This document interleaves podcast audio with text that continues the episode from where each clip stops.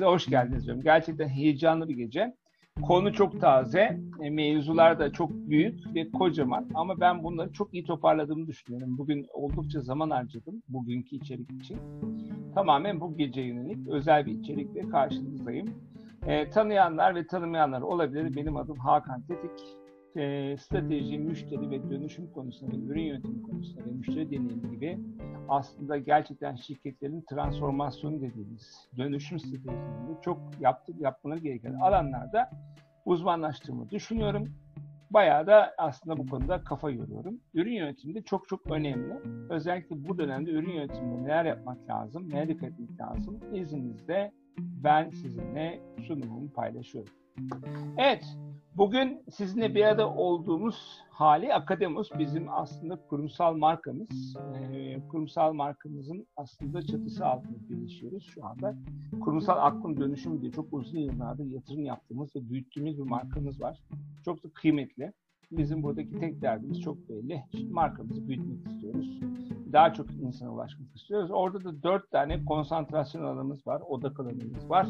Bir tanesi strateji ve kültür. İşte e, satrançtaki at figürü. Onun e, yanındaki e, müşteri merkezli şey ürün yönetimi stratejik pazarlama. Üçüncüsü müşteri merkeze koymak, müşteri merkezlilik. Dördüncüsü ise holistik liderlik yani bütünsel liderlik dediğimiz alanlarda birçok servisimiz var. Burası işin reklam kısmında. Akademus gerçekten kafaya takmış vaziyette. Yani kurumsal aklın dönüşümü ve bunun bireyden geçtiğini fark edecek kadar da olgun bu konuda.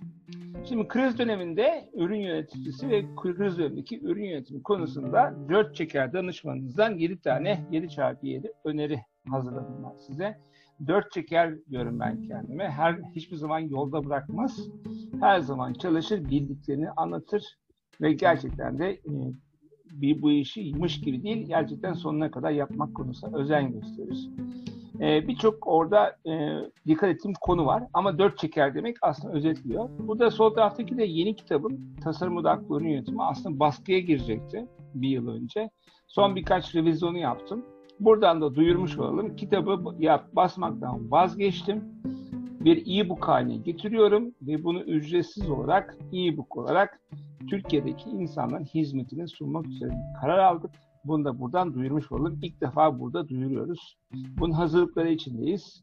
Özellikle Link, LinkedIn'de ürün yöneticisi grubuma katılanlar bundan haberdar hemen olacaklar. LinkedIn'de de duyuracağız tasarım odaklı ürün yönetimi dediğimiz şey tam da aslında bu konularla çok alakalı. Yani müşteri bilmeden ürün yapmayın felsefesi hareket eden bir kitap. Ana başlıkları belli. Ee, ve buradan gerçekten e, gurur duyduğum bir eser olduğunu çok net bir şekilde söyleyebilirim. Daha önce bir kitabım vardı. Onun aslında yeni hali. Bu kitabı da sizin hemin hepinize e-book ortamına gönderiyor olacağız sevgili arkadaşlar. Evet, şimdi kriz, kriz, kriz, krizler yönetmiyoruz ama nedir bu kriz? Neye kriz diyoruz, neye demiyoruz? Yani bir defa e, kriz çok böyle sakız bir kelime, çok kolay kullanıyoruz. Ben biraz itiraz ediyorum buna.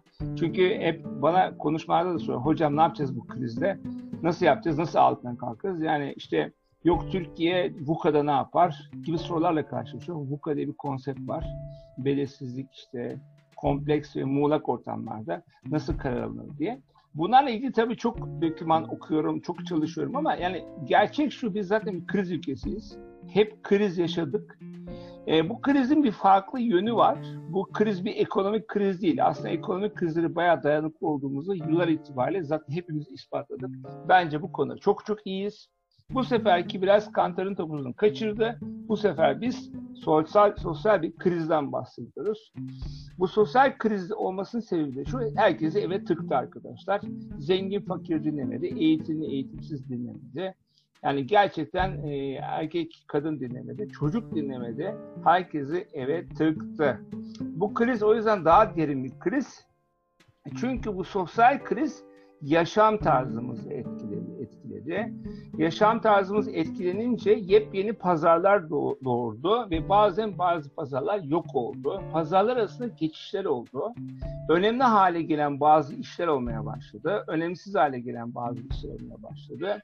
Önemli hale gelen fonksiyonlar türemeye başladı ve şirketlerin kasları neye çok iyi dayanıyorsa bu krizde kasları sonuna kadar zorlamak zorunda kaldı bütün şirketler. Yani bu krizden e, iyi çıkan şirketler, karlı çıkan şirketlerde kaynak optimizasyonu sorunu, işte stock out'da düşme, yani yeterince ürün üretememe veya zamanında ürünü sevkiyat edememe, lojistik problemleri gibi bir tarafta problemler varken bu krizden negatif etkilenen, gerçekten dibi boylayan şirketlerse eyvah şimdi biz nasıl iş yapacağız diye aslında dertler olmaya başladı. Tabii bütün bu şirketlerin içerisinde ürün diye bir gerçek var. Ve bütün bu şirketlerde ürünlerle uğraşan bir takım insanlar var. Ama biz kriz dediğimiz zaman çok net bir şey tarif ediyoruz. Yaşam tarzının bu denli etkileyen başka bir kriz neredeyse yakın zamanda olmadı. Umarım ki bundan sonra da bu kadar olmaz. Çünkü gerçekten her şeyi alt üst etti. Kesinlikle ezberlerimiz çok bozuldu. Ve bu ezberler çerçevesinde gerçekten benim de ezberim bozuldu. Benim daha önce ünvanım kural yıkıcıydı. Yani rule changer dedim ben kendimi. Kurallara böyle karşı gelen, onlarla uğraşan bir adamdım. Ben de tarzımı değiştirdim. Çünkü 31 Mayıs akşamı birinci pandemi sürecinin bittiğini ilan ettikten sonra devletimiz ben de dedim ki ben de kolektif anlayışa geçiyorum. İnsanlarla her türlü bilgimi paylaşma konusunda kolektif bir bilinç hareket etme kararını verdim ve hareket etmeye başladım. İşte karşınızdayım. Gerçekten de burada daha da hızlı bir şekilde bunları yapmaya devam edeceğiz. Çünkü kısa süreceğini bekliyordu herkes. Hiç de kısa sürmeyeceğini gerçekten anladık ve bu kriz sosyal bir krizi şu anda ekonomik bir krizle birleşerek daha şiddetli şeylere doğru gittiğimizi çok net bir şekilde her yerde duymaya başladık. Evet ben kimim? Tanımayanlar için Hakan Tetik benim adım. 50 yaşından daha büyük bir birisiyim. 30 küsur yıllık bir meslek hayatım var. Gerçekten çok ufak yaşlarda para kazanmaya başladım. Bir Almanya'daki işçi ailesinin Türkiye göç eden bir e, erkek çocuğum. En büyük çocuk benim o ailede. E, 150 binden fazla öğrencim olmuştu 2019 sonu itibaren ama 2020 tam bir rekor yılı. Bilmiyorum daha sayıyı saymadık ama herhalde bir 20-30 bin kişi daha ilave oldu bu yıl. 2020'yi bitirdikten sonra sayacağız. Rakamlar çok büyümeye başladı. İlk 5 şirketin de %70'inde ayak izim var. Ya danışmanlık ya eğitim ya da farklı konularda onlarla işbirliği yaptım. Neredeyse girmediğim bir şirket. Büyüklerin içinde özellikle yok ve e, aynı zamanda bir girişimciyim. Çok sayıda şirket kurdum. E, bu şirketlerin birçoğunu sattım. Satamadıklarımdan bir tanesini batırdım. En büyük dersi de oradan aldım diye her zaman anlatıyorum. Bana ulaşmak için de hakandedik.com'dan veya LinkedIn'den bana ulaşabilirsiniz sevgili arkadaşlar. Şimdi aslında mevzu şu. Buradan başlamak istiyorum ben. Bir, bir defa bildiklerinizi bırakmamız gereken bir döneme girdik. Eski alışkanlıkların terk edilmesi gerekiyor. Bu eski alışkanlıkları terk etmeden beni doğru dinlemeyi gerçekten başaramazsınız. Yani benim söylediklerim size ters gelen tarafları olabilir. Ve bu ters gelen taraflar eğer size ters geliyorsa bu iyi bir şey. Çünkü konfor alanınızdan çıkmanızı gerektiren bazı cümleler ve kelimeler ve bazı başlıklar kullan, kullanabilirim. Bu rahatsız eden tarafların siz neden rahatsız ettiğini anlamaya çalışırsanız belki orada bildiğiniz bir şey var ve bu bildiğiniz bir şeyi belki de bırakmanız gerekiyor. Yani orada bir alışkanlık olabilir. Alışkanlıkları yıkma zamanı. Çok üzgünüm. Ama yıkmak da yetmiyor, bırakmak da yetmiyor. Onun yerine bazı şeyleri koyma zamanına girdik. Alvin Toffler'i ben uzun yıllardır takip ediyorum ve aynı zamanda bu konuda kitabımı neredeyse yani her yaklaşık 3 aydır bitirmek üzereyim diye her gün söylüyorum bitiremedim. Ufak tefek bazı değişiklikler yapıyorum. Her gün aklıma yeni şeyler geliyor. Her gün yeniden öğrenmek diye yeni bir kitabım çıkmak üzere. Bunun tek amacı var. Gerçekten e, bazı şeyleri tekrardan öğrenmek konusunda insanların neler yapabileceğini açıklayan gayet uygulamalı, gayet bilimsel bir kitap olduğunu söyleyebilirim. En gurur duyduğum kitaplardan bir tanesi olacak diye tahmin ediyorum. Dönüşümle karşı karşıyayız. Dönüşüm ne demek? Artık eskisi gibi iş yapamayacağız demek. Değişim değil bunun adı. Değişim var olanı iyileştirmek diyorum ben buna. Yani geçmişi tamir eder. Dönüşüm bambaşka bir şey. Yeni iş yapış şekilleri, yeni alışkanlıklar, yeni ürünler, yeni mantıklar, yeni takımlar, yeni dünya, yeni müşteri. Yani bir şey oldu. Dönüşmeye de devam ediyoruz. Zaten dönüşecektik ama bu kadar sert olacağını kimse beklemiyordu. Ve bir anda duvara tosladık. Ben bunu çok uzun yıllardır anlatmama rağmen dilimde tüy bitti. Dijitalleşin, dijitalleşin, dijitalleşin diye belki 10 yıldır bağırıyorum ben yerde. Şimdi herkes bir anda dijitalleştiğini düşünüyor ama dijitalleşmek bu değil yani. Kötü bir haberim var. Yani Zoom'da iki tane toplantı yaparak üç tane bir şey e, dijital yaparak dijitalleşme olmuyor. Dijital dönüşüm aslında dönüşümün sadece bir parçası. İş yapış şekillerinizi dönüştürmeniz gerekiyor sevgili arkadaşlar. Çünkü artık böyle iş yapamayacağız. Var olanı iyileştirmek değil, yeni bir hale geçmek yeni bir aslında iş modeline geçmek konusunda adım atmamız gereken bir döneme girdik. Niye böyle söylüyorum? Çünkü e, dünyadaki en başarılı şirketleri baktığınız zaman bunlar bu işi çoktan keşfetmiş durumda ve gerçekten parabolik büyüme elde ediyorlar. Dünyanın en pahalı, en zengin adamını içeren sahibin olduğu şirket Amazon. 1 trilyon doları aşan 3-4 şirketten bir tanesi biliyorsunuz. Amazon bir veri şirketi. Yani bir veri şirketi olduğunu çok net bir şekilde söyleyebiliriz. Amazon hiç de öyle e, bir e, kitap satıcısı falan filan değil. Veriyi çok iyi kullanarak gerçekten kuş konduruyor ve yaptığı işi o kadar iyi yapıyor ki veriyi çok iyi kullandığı için rakiplerine hiç nefes aldırmıyor sevgili arkadaşlar. Getir var Türkiye'de. Büyük bir başarı hikayesi. Milyar dolarlık değeri e, geçeli çok oldu. Gerçekten benim gözümde Türkiye'deki son dönemde yapılan en akıllı yatırımlardan bir tanesi olduğunu söylüyorum. 5 dakikada kapıya geliyor adamlar. 2 lira 90 kuruş veriyorsunuz. 5 dakikada kapıya geliyorlar. Yani buradan bir şey öğrenmemiz gerekiyor. Bugün de bunu biraz anlatıyor olacağım. Gerçekten lojistiği, bütün mantığı, bütün eve servisi alt üst eden bir alt üst eden bir şey getirdiler. Yaklaşım getirdiler. Buna biz bozulma diyoruz. Disruption deniyor İngilizce'de her şeyini alt üst ettiler. Yani kimsenin beklemediği bir şeyi başardılar. Ve tabii ki onlara bu sürdürülebilir bir başarı getirmeye başladı ve çok şey öğrendiler. Ama Getir bir lojistik şirketi değil ve sevkiyat şirketi değil. Getir de bir veri şirketi arkadaşlar. Tahminleme modeli yapıyor. Yani kime ne zaman ne sevk etmesi gerektiğini önceden tahmin ederek ara depolarda doğru ürünleri bulundurarak onları hazır hale getirip hızlıca servis yapmasıyla övünebilecek bir şirket.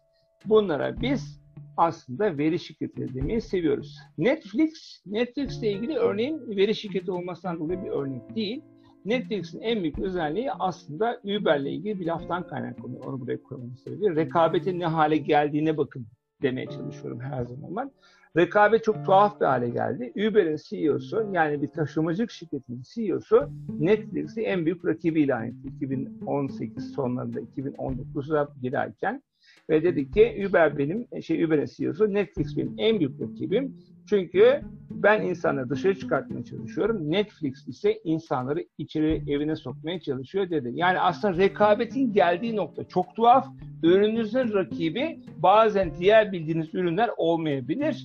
Rekabet çoktan değişti. Hatta ürününüzün rakibi olan bir rakip olarak gördüğünüz bir ürünün sadece sevkiyat şekli farklı olduğu için bile size fark atabilir. Gerçekten çok tuhaf bir dünyaya doğru gitmeye başlıyoruz ve biz tam tam da bunun göbeğindeyiz sevgili arkadaşlar. Şimdi 4 çarpı 4 bir danışma olarak size 7 çarpı yeni 7 öneri yani 7'şer tane öneri hazırladım. İki disiplinde hazırladım bunları. Burada şimdi bir sürü ürün yöneticisi var. Ürün yöneticileri ne yapması lazım? Nasıl önerilerim var bu kriz döneminde? Ürün yönetimini ise ben kültür olarak tarif ediyorum. Yani ürün yönetimi bir meslek aslında bakarsanız. Ürün yönetimi ise şirketin ürün konusunda kasının kuvvetli olması. Yani ürün yönetimi bir iş yapma şekli, bir kültür. Ürün yönetimi kültürü olan şirketlere de veya ürün yönetimini geliştirmek isteyen şirketlere 7 tane öneride bulunacağım. Bu çerçevede sunumumu biri birisi meslek tarafına Birisi ise şirketlerin bu konudaki kültürlerine e, yönlendirmek istiyorum. Şimdi ürün yöneticisinden başlayalım. E, ürün yöneticisi için tavsiyelerim ve önerim çok net. Mutlaka bir planınız olsun. Yani bir krizde planınız yoksa gerçekten çok fena duvara çarptınız demektir. Eğer planınız yoksa hala hazırda da gerçekten muğlakta kaldıysanız ve bir aksiyon yapma konusunda tereddüt ediyorsanız arkadaşlar mutlaka hemen bir plan yapmanızı rica ediyorum. Yani ne yapacağınız konusunda bir ajandanızın olması, bir planınızın olması gerekiyor. Çünkü etrafınıza bakın, kriz demek durmak demek çoğu şirket için, çoğu ürün yöneticisi için veya çoğu şirketin bu konuda kifayetli tıkan, tıkanıyorlar. Yani böyle kalıyorlar. Yani böyle blok oluyorlar. Hayır arkadaşlar bunu yapmayacağız. Tam tersi planı olanlar özellikle krizlerde büyümeye devam ederler. Hemen bir plan yapın. Hemen bu planı harekete geçirmek konusunda ne yapmanız gerekiyorsa gerçekten ortaya koymaya başlayın. Eğer bir planınız yoksa Bundan da bunu yapmaktan da korkmayın. Şimdi korkuluyor plan yapmaktan Türkiye'de. Çünkü bahane çok. Hocam zaten kriz var. Hocam zaten bilmem ne var. Bir yatırım yapmazlar. O olmaz, bu olmaz. E bir de plan tabii çok bağlayıcı bir şey. Plan yaptığınız zaman bunu hayata geçirememek insanın sinirini bozan bir şey. İnsan sinirini bozan bir şeyi bile bile yapmak istemeyebilir. Doğru. Ama plan yapmaktan korkmamanız lazım. Çünkü ürün yöneticisi dediğimiz insan plan yapmıyorsa demek ki bir yol haritası yok demektir. Ve yol haritası olmadığında gerçekten her kriz anında, her türlü anormallik altında nereye gideceği konusunda endişeler taşır. Hatta bir B planınız da olsun lütfen. Bir A planınız olma, olmasından bahsettik zaten. Bir de B planınızın olması gerekiyor. Koşullar değiştiğinde hiç durmadan B planına geçecek kadar da esnek olmanızı tavsiye ediyorum. Yani bir planınız olsun ve eğer mümkünse bir de B planınız olsun demek istiyorum. Bir de planınızı takımınızla güncel tutun. Ürün yöneticisi hiçbir zaman tek başına çalışmaz sevgili arkadaşlar. Ürün yöneticisi mutlaka diğer departmanlarla iletişim içinde ve bir e, takım mantığında hareket eder. Bazen kendi takımı vardır, bazen diğer departmanlarla takımlar kurar. Ürün yöneticisi dediğimiz insan takımlarla çalışır. Ve ürün yöneticisi eğer takımlarla çalışıyorsa o takımlarla planlarını paylaşmalıdır güncellediği zaman da takımına nasıl güncellediğini mutlaka anlatmalıdır. Yani dolayısıyla ürün yöneticisi için birinci tavsiyem mutlaka bir planınızın olması. O zaman bu krizlerde dayanıklılığınız artacaktır sevgili arkadaşlar. İki, iç iletişime çok önemli. Yani bu dönemde krizlerde nedense e, bir anda bütün şirketlerdeki e, çalışanlar özellikle dış iletişime çok çaba harcıyorlar ama ürün yöneticisi için çok e, önemli bir katman var. İçeride çalışıyor çok fazla. İç iletişimi çok e, kuvvetlendirmesi gereken bir dönemden geçiyoruz.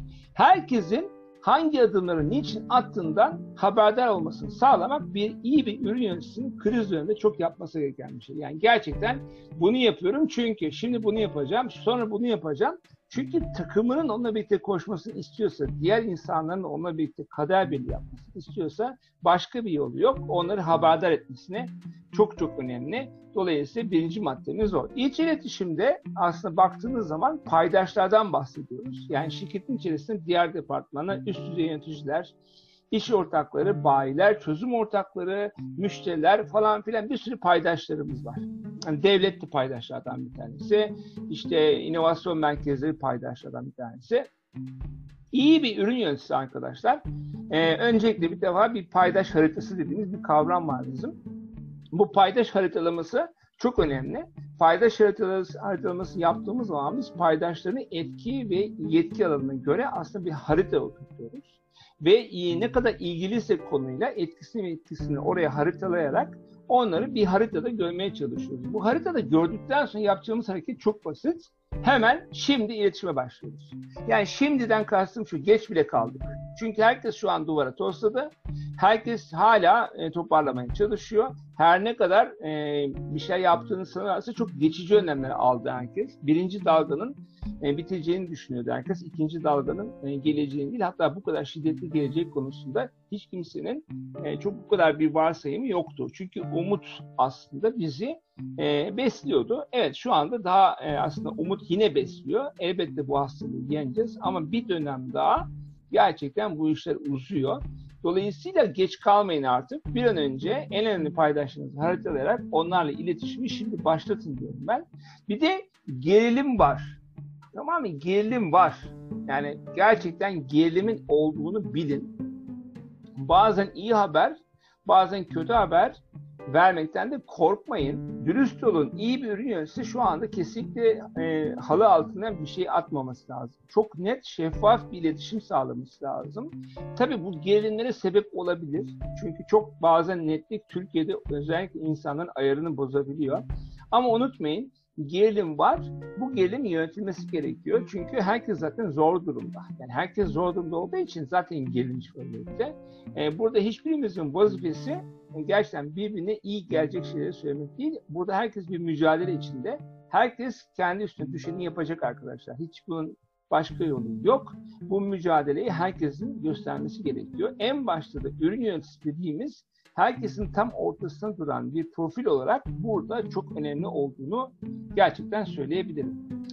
Dış iletişimde de detayları kontrol edin diyorum ben. Dış iletişim dediğimiz bir kavram daha var. Şirketin dışarıya verdiği mesajlar, ürünün dışarıya anlattığı şeyler. Yani bir takım aslında mesajlar veriliyor ve bu mesajları verdiğiniz zaman çok basit bir şey söyleyeceğim size. Dış iletişime gerçekten detayları çok dikkatli kontrol etmeniz gerekiyor. İpek elini kaldırdığını görüyorum ama bölemeyeceğim. Ee, en sonunda soruları zaten canlı olarak almayı tercih ediyorum. Onun için tempolu bir şekilde devam ediyorum. İnşallah sorunu unutmazsın. Evet, dolayısıyla dış iletişimde detayları kontrol edin. Çünkü yanlış verilen bir mesaj, yanlış anlatılan bir şey çok fena zarar verebilir arkadaşlar. Dış iletişimde detaylara önem veriyoruz. Evet, üçüncü öneri. Önceliklendirmede acısı, acımasız olun. Ne demek acımasız olmak? Evet, bazen çok böyle iyi niyetli oluyoruz da, iyi niyetli olmak gerçekten e, çok yersiz yani. Burada bir kriz var kriz varsa arkadaşlar tüm dikkatinizi vereceğiniz alanlara yoğunlaşmanız lazım. Kriz bu yani. Tüm dikkatinizi vermenizi istiyorum ve tüm dikkatinizi vermeden krizin altından kalkamazsınız. Biraz acımasız olun kendinize karşı ve bazen de hayır demek konusuna adım atın. Sevgili ürün yöneticileri hayır demeyi bilin. Yaparım ederim demekten vazgeçin. Çünkü gerçekten çok yoğun bir döneme girdik. Gerçekten her şeyin çok değiştiği bir ortamdayız hayır demeyi mutlaka öğrenmeniz gerekiyor. Başka çaresi yok. Ondan sonra da delege etmekten bahsedeceğim. E, iş yükü almayı çok seviyoruz biz. Çünkü aslında bize iyi geliyor. Ürün yöneticisi e, operasyonel bir ünvan değil. Operasyonel bir ünvan olmadığı için iş kurtarmaya, iş yapmaya değil, stratejileri dengelemeye, ürünün gerçekten nereye gideceğini, şirketin ne yapmak istediğine odaklanın. Ama bütün bunları yaparken gerçekten operasyonel kanattaki bazı işlerinizi delege etmeye çalışın. Ve bu konuda gerçekten delege edemezseniz bazı şeyleri yapmamayı tercih etmeniz gereken bir dönemdeyiz. Çünkü kriz gerçekten çok çok önemli. Tabii bu arada kalp kırarız. Ürün yöneticisi kalp kıracaktır bu dönemlerde. Çünkü hayır dedi, delege ettiği insanlardan hesap sordu. Bazı işlere dikkatini vermedi ve ve ve ve ve bazı insanlar size gönül koydu. Evet koysunlar çok önemli değil ama siz de gönül almayı bilmeniz gerekiyor. Yani dönüp kusura bakma abi böyle yapmam gerekiyordu çünkü diye bir açıklama yapmaktan da geri kalmayın. İki tane sırt kaşımasıyla iki tane güzel söz söyleyerek hiçbir şey kaybetmezsiniz. Bırakın siz yücelmeyi bilin sevgili arkadaşlar. Veriler çok önemli. Her yerde bağırıyorum ben. Veri, veri, veri, veri. Yani veri yatırım yapın diye şirketleri bağırıyorum. Ama enteresan bir döneme girdik. Hızlı kararlarda hiç kimse kusura bakmasın. İçgüdülerinize de güvenin. Yani her şeyi veriye bağlamak zorunda değilsiniz. Öyle bir dönemdeyiz. Yani hep veriyle hareket etmeye çalışıyoruz normalde. Ben de bunu özellikle çok anlatıyorum eğitimlerime ama pandemi süreci öyle bir süreç değil. Hızlı kararlar gerekiyor bazen. Veri o anda yok o veri toparlamak için çok ciddi bir zaman harcamanız gerekiyor olabilir. O kararı verilerle destekleyemezseniz bazen içgüdünüze güvenin. Ben buna karınınızdan karından karar vermek diyorum. Evet bugüne kadar yaptıklarınızdan, biriktirdiklerinizden elde ettiğiniz bilgilerinizi kullanarak gerekirse inisiyatif kullanmayı ve içgüdülerinize güvenerek hareket etmeyi bilmeniz lazım. Ama daha sonra hamlelerinizi yaptıkça onların çıktılarını verilerle desteklemeniz lazım. Bu verileri de toplamanız gerekiyor. Yani ben içgüdülerine karar verdim, oldu bitti ne olmuş abi değil yani onu söylemiyorum ben. Verin kararı, yürüyün üstüne ama o verdiğiniz kararı mutlaka veri toplayarak desteklemeniz gerekiyor sevgili arkadaşlar. Yani e, hani bizim o ideal dünyada önceden veri olması lazım karar vermeden önce. Hayır bu dünyada şöyle bir gerçeğimiz var. Ver kararı, veriyi toplayarak ne kadar işe yaradığını, ne kadar işe yaramadığını mutlaka ölç. Çünkü hızlı karar bazen çok iyi, bazen kötü olabilir. Çok isabetli karar da verebiliriz, çok yanlış karar da verebiliriz. Mutlaka hızlı bir ölçümlemeye ihtiyacımız var. Çünkü yanlış karardan ne kadar çabuk dönersek o kadar iyidir, iyidir diye bir lafımız daha var biliyorsunuz. Dolayısıyla veri toplamak da çok önemli. Peki çok önemli bir madde üst yönetime gitmekten korkmayın. Arkadaşlar üst yönetimi gidemem çünkü e, şöyle şöyle şöyle şöyle. Üst yönetim bunu anlatamam. Üst yönetim bunun farkında değil. Arkadaşlar ürün yöneticisisin sen ya. Adın üzerinde yani. Bir ürünün yöneticiliğini yapıyorsun. Yani bir çocuğun annesi ve babası gibi bir şey yani bu. Sen her seferinde gidip birine bunu sormak zorunda değilsin. Endişenizden kurtulun. Sizin ünvanınızda böyle bir şey yazıyorsa gerçekten o ürünün bayrağı size demektir. Endişenizden kurtularak gerçekten iyi bir noktaya gidin. Hata yapmaktan korkmamanız gerekiyor çünkü. Öyle bir dönemdeyiz. Herkes hata yapıyor. Krizde hataların daha çok olacağını hepimiz biliyoruz. Daha çok deneyeceğiz, daha çok hata yapacağız. Ama hata yapmaktan korkmayın, endişenizden kurtulun ve mutlaka üst yönetime eğer herhangi bir şekilde bir hata yaptıysanız hemen bilgi verin. Hemen bilgi vermeniz lazım arkadaşlar. Hemen bilgi verin ki üst yönetim de topa girsin. Çünkü muhtemelen üst yönetimin o yapılan işlemle ilgili, o yapılan hata ve kararla ilgili bir takım pratik önerileri olabilir. Çünkü onlar bu yollardan bir iki defa benzer şekilde geçmiş olabilir arkadaşlar. Mutlaka o şirketin tarihçisinde çok uzun zamanda çalışan bir takım insanlar vardır. Onların pratik önerilerini ve onların tecrübelerini mutlaka almanız gerekiyor. Ama bu sizin e, öneri almanız sizi rencide etmesin. Tam tersi size inanılmaz güç katar. Çünkü soru sormayı bilmek burada çok önemli. E, uzun lafın kısası mutlaka her türlü kararınızda ürün yöneticisi olan gücünüzü kullanın ama üst yönetimle mutlaka senkronizasyon sağlamaya çalışın sevgili arkadaşlar. Altıncı maddemiz ihtiyacınız olan lider siz olun. Ee, ürün yöneticisi dediğimiz kişi bir şeye liderlik yapıyor ve bu liderlik bir ürüne liderlik olduğu kadar bir takım insanların da o ürün etrafında çalışması için liderlik yapmasını bekliyoruz. Ama bu ürün yöneticileri bazen kendilerinin lider olduğunu unutuyorlar. Lütfen unutmayın. Liderlik tarzınızı değiştirin bu dönemde. Yani çok yumuşaktınız, daha sert olmaya çalışın. E, o, olayları muğlak bırakıyordunuz, daha keskin olmaya çalışın. Ürünler konusunda gerçekten bazen yaptırım uygulamıyordunuz, yaptırım uygulayın. Yani ne yapıyorsanız liderlik tarzınızı değiştirin. Çünkü daha önceki dönemden çok farklı bir dönemdeyiz. Verdiğiniz ve alışkanlık edindiğiniz bazı şeyleri gerçekten ezberden yapıyor olabilirsiniz. Lütfen liderlik tarzınızı gözden, gözden geçirerek herkesin fikrini alarak zaman kaybetmeyeceğiniz bir dönemde olduğunu unutmayın. Çünkü şu anda otoban çok hızlı akıyor. Eğer siz otobanda yeterince hızlı ulaşamazsanız kesinlikle birileri sizi geçecektir arkadaşlar. Bunun örneklerini sıkça görüyoruz. Bu krizde anormal büyüyen şirketler var. Bazı rakiplerini dümdüz ettiler. Üstlerinden geçtiler gerçekten. Onun için fazla demokratik olmak burada çözüm değil.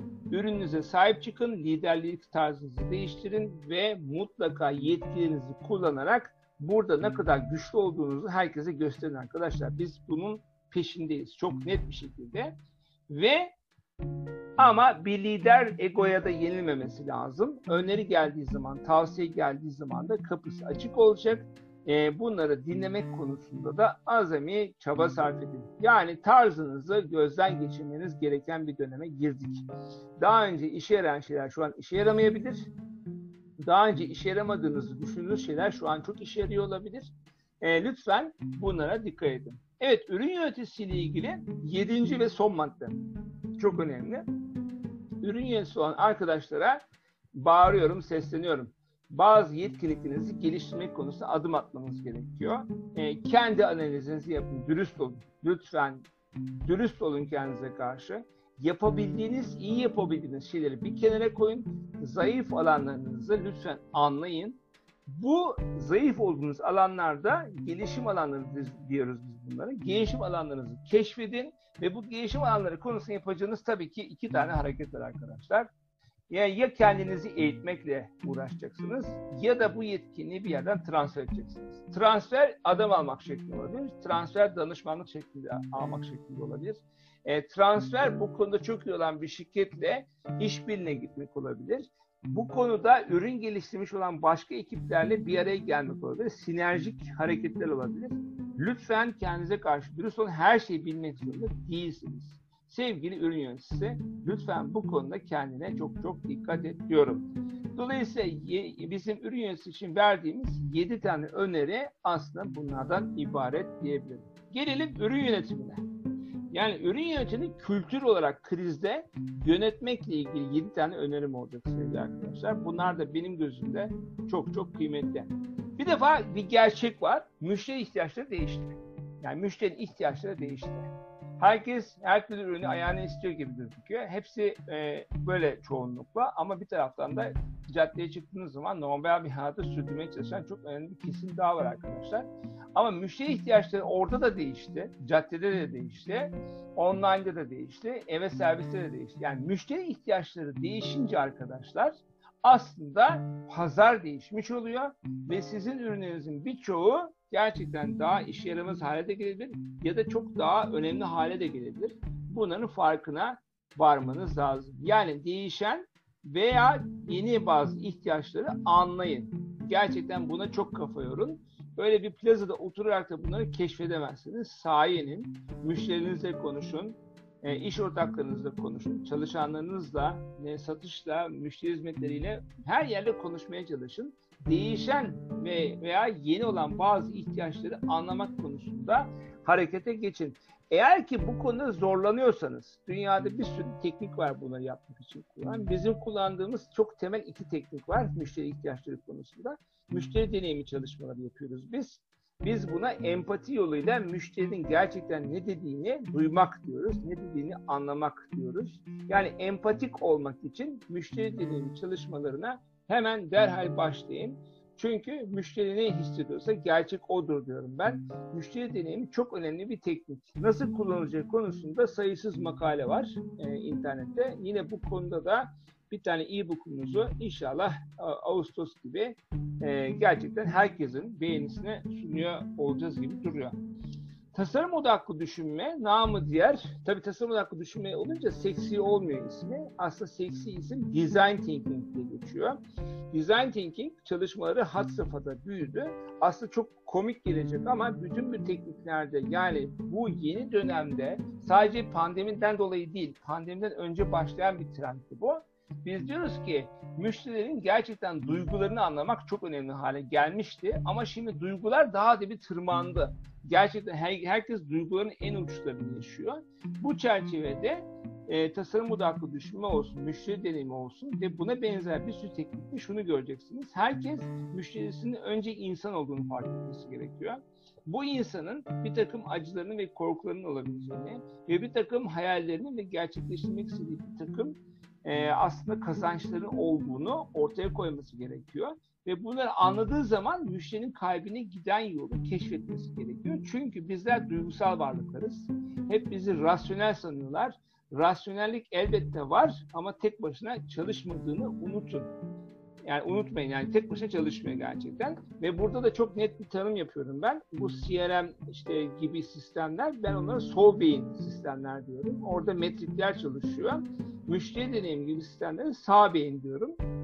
Orada da duygular, alışkanlıklar ve insanların geçmişten getirdikleri yaşıyor. Dolayısıyla müşteri olsun, tüketici olsun, isterse bayiniz olsun, isterse çalışanınız olsun. Bunların hepsi birer insan ve bunların deneyimleri var arkadaşlar. Ve bunlar bazen kendini iyi hissediyor ve bazen kendini kötü hissediyor. Müşteri ihtiyaçları değişti ve bunları yakalamak gerekiyor. Ee, diğer pazarlarda yapılanlardan öğrenmeniz gerekiyor. Yani ben biraz itiraz ediyorum insanlara. Mesela deneyim markaları var şu an Türkiye'de çok büyüyen. Getir de bunlardan bir tanesi. İşte Netflix kullanıyor insanlar evinde. Ondan sonra bazı firmaların çok enteresan ürünleri, hazır yemek ürünleri mesela korkunç büyümeye başladı. Ondan sonra marketlerin anormal e, dönüşümleri söz konusu. Ürün gamları acayip değişmeye başladı. Arkadaşlar yani orada tüketiciyken yaptığınız şeyi eğer anlamazsanız ne yaptığınızı oradan kopya çekemezsiniz. Oradan bir şey anlayamazsınız. Yani gerçekten yaptığınız her eylemde, yaşadığınız her şeyde şunu anlamanız gerekiyor. Orada bir şeyler yapmış birileri. Oturup araştırmanız gerekiyor. Mesela lojistik firmaları var bir sürü. Yine çok büyüklerden bir tanesi çalışıyorum ben geçenlerde. Çok basit bir soru sordum 30 kişilik sınıfa. Getir firmasının analizini yaptınız mı dedim. Hayır dediler. Ya olacak iş değil yani. Olacak iş değil yani. Çıldırdım yani. Gerçekten çıldırdım. Tamam sen lojistik firmasının getir başka bir iş yapıyor gibi gözüküyor olabilir ama orada git işte bak ya adam bir şeyi çok farklı yapıyor. Oradan bir tane bir şey yakala ve bunu getir kendini adapte et. Çünkü o adam belli ki müşteri ihtiyaçlarına çok çabuk cevap vermiş ve farklı bir şeyler ortaya koymuş. Servis sağlayıcılar yani özellikle hizmet sektörü, e, oteller, e, restoranlar, orada anormal dönüşümler var arkadaşlar. Bunları bunlar paketleme şekillerinden tutun eve gönderdikleri ürünlerin çeşidine kadar inanılmaz bir dönüşüm içine giren çok başarılılar var. Bir de oturduğu yerde oturan gel al serviste %10 indirim var abi diyen gerçekten bu işe hiçbir şey anlamamış, hiçbir şekilde dönüşüm yapmamış olan e, yerler de var. Lütfen yani. Oturduğunuz yerde düzelmez bu işler. Gerçekten kafa yormanız gerekiyor. Teknoloji şirketlerini inceleyin. Yani teknoloji şirketleri çok güzel ipuçları verebiliyor. Yani müşteri ihtiyaçları konusunda siz göremiyorsanız başkalarının yaptığı örneklerden lütfen anlamaya çalışın. Diğer pazarlarda bir sürü şeyler yapılıyor. Oradan gerekli derslerinizi alın ve müşteri ihtiyaçları konusunda neler değişti, neler farklı oluyor. Lütfen bunları fark edin. Ürün portföy optimizasyonu, product portfolio optimization diye geçiyor İngilizce'nin karşılığı. Ürünlerin portföyünde revizyona gitmeniz gerekiyor. Yani aynı ürünlerle gidemezsiniz. Derhal e, şirket genelinde ürün portföyünü gerçekten elden geçirmeniz gerekiyor. Özellikle müşterileri elde tutan veya yeni müşteri kazanmaya vesile olabilecek olan ürünler şu an daha makbul arkadaşlar. Üzgünüm yani. Laf olsun diye bazı ürünleri portföyde tutmanıza hiç gerek yok. Ürün gamını gerçekten şu anda gözden geçirmeniz gerekiyor. Ve ürün portföyünde yapacağınız revizyonların tek bir amacı var. Nasıl elde ederim müşterileri, şey yeni yeni müşteri nasıl kazanırım veya mevcut müşterinin başlarını kaptırmadan hayatıma nasıl devam ederim? İki tane sorunun cevabını vermiyorsa ürün, lütfen o ürünü azaltın, portföyünüzden çıkartın arkadaşlar. Üzgünüm yani. Ya, duygusal bir bağınız da olabilir. Ya bu ürün çok güzel satıyordu bir zaman bırakın arkadaşlar bu işte. Gerçekten ürün portföyünde şu an optimizasyon yapmanın gerçekten dibine doğru gidiyoruz. Çünkü bir taraftan şöyle bir gerçek var. İyi iş yapanlar aynı ürün portföyüyle daha çok üretim yapmaya çalışıyorlar. Halbuki orada da çok basit diyeceğim ya. Hiçbir şey yapmıyorsanız Pareto kuralını çalıştırın yani. Ürünlerinizin %20'si zaten cironuzun %80'ini yapıyorsa %20'de büyümeye çalışın. Arkadaşlar SKU sayınızı azaltın ve değişen ihtiyaçlara çok hızlı ürün geliştirerek buradaki ihtiyaçları hemen adresleyin. Bunu yaparsanız size garanti ediyorum. Yani bu krizlerde büyüyen tarafta kalırsınız. Ve bu da bizim için çok önemli önerilerden bir tanesi. Çok şeyi revize edin. Yani çok enteresan bir madde ama çok şeyi revize edin. Alışkanlıklardan kurtulmaktan bahsediyorum. Mesela paketleme şeklinizi değiştirin. Ya durup dururken bile değiştirin yani. Gerçekten e, yeni bir soluk gelsin. Var olan paketleme şekillerinizi eğer paket yapıyorsanız ürünlerinizi o paketleme şekillerini değiştirme zamanı geldi. Fiyatlama modelinizi revize edin. Bakın ucuzda ucuzlasın demiyorum. Aman aman dikkat yani aman aman gerçekten hemen e, Türkiye'de fiyatları mı düşüreceğiz hocam diyorlar. Öyle bir şey demiyorum. Fiyatlama modelinizi revize edin. E, revize ederseniz çok faydasını göreceksiniz. Gerçekten e, burada çok işinize yarayacak. Ve pazar tanımınızı gözden geçirin. Yani ben eskiden şöyle bir pazarda çalışıyordum. Arkadaşlar pazar değişti. Pazar tanımınızı tekrar yapın. Pazarı belki çok küçük tanımlamıştınız. O küçük pazar çok çabuk ölmüş olabilir. Ya da çok büyük tanımlamıştınız. O büyük pazarın içinde çok kocaman bir pazar olunca siz orada kayboldunuz. O zaman pazarınızı tanımı daraltarak da tanımını gözden geçirmeniz gerekiyor. Ama pazar tanımınızı gözden geçirirken aslında krizin geldiğini, pandemi olduğunu, bundan sonra da olası krizlerin her zaman olacağını düşünerek pazar tanımınızda gerçekten bir gözden geçirmeye gitmeniz gerekiyor. Hedef müşterinizi tekrar e, tanımlayın arkadaşlar. Yani hedef müşteriniz değişti. Yani gerçekten değişti. Eskiden gelen adam artık gelmiyor. Gelemiyor. Gelmek istemiyor arkadaşlar. Hedef müşteriniz değişmiş olması lazım. Hedef müşterinizi yeniden tanımlayıp gerçekten burada da bir revizyona gitmenizi tavsiye ediyorum. Ve en son önemli maddemizde fiyatı indirmek yerine gerçekten faydaya odaklanmanız gereken bir döneme girdik arkadaşlar. Fiyatı indirmek olayı çözmüyor. Yani internette satılıyor her şey hocam rekabet çok fazla. Demek ki senin fiyatların yanlış. Yani Allah aşkına yani. Fiyatları indirmeyin ama faydaya odaklanın. Çünkü hala internette gayet iyi fiyata rakiplerinizden bazıları ürünleri çatır çutur satıyorlardır. Belki ürün satmıyordur. Oraya da bakmanızı istiyorum. Belki ürünü çoktan bir servisle birleştirmiştir. Çok farklı modeller çalıştırmaya başlamış olabilir. Aman dikkat edin bunu çok iyi anlayın sevgili arkadaşlar. Evet. İnovasyon yine var, yine var, yine var. Bir de ürün yaşam döngüsü var. Ee, ihtiyaçları tekrar anlamamız gereken bir dönemdeyiz. Değişti bir şeyler. Neler değişti? Müşterinin ihtiyacı mı değişti sadece? Hayır. Sevkiyat şekli mi değişti? Hayır. Bir sürü şey değişti. Ama bu değişen ortamlarda arkadaşlar olmazsa olmaz bir tane güzel fırsat var. O da yeni bir şey yapmak için değişimler ve dönüşümler büyük fırsattır. Herkesin oturduğu ve bu dönüşümleri ve değişimleri görmediği zamanlarda inovasyon için harekete geçenler genellikle bu inovasyon için kaynakları böyle dönemlerde bulurlar. Yani ihtiyaçları tekrar anlamak gereken bir döneme doğru girdiğimizi fark etmemiz gerekiyor. Ama ihtiyaçları anlamak yeterli değil. Çözümlerinizi de gözden geçirmeniz gerekiyor. Yani çözüm dediğimiz şey aslında bir ürün olabilir. Aslında bir servis olabilir. Bir hizmet paketi olabilir. Ben buna hepsine çözüm diyorum. Çünkü ürün diye bir şey yok diyorum. Önce ihtiyaç var diyorum. Bu ihtiyacı yaratan bir problem vardır her zaman diyorum. Dolayısıyla problem ihtiyacı yaratır. İhtiyaç çözümlenir ve bu çözümleyen şey ürün, servis veya hizmet olabilir diyorum arkadaşlar. Bunun sıralaması böyle. Tamam mı? Bunun sıralaması bu şekilde yapılıyor. Lütfen e, inovasyona kapılarınızı açmak konusunda da harekete geçin.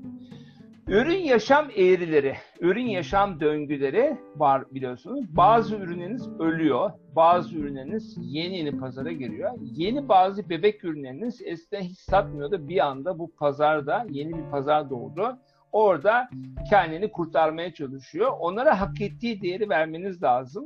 Ama hak ettiği değerleri bulmaları için onları görmüş olmanız lazım. Yani şunu anlamanız gerekiyor.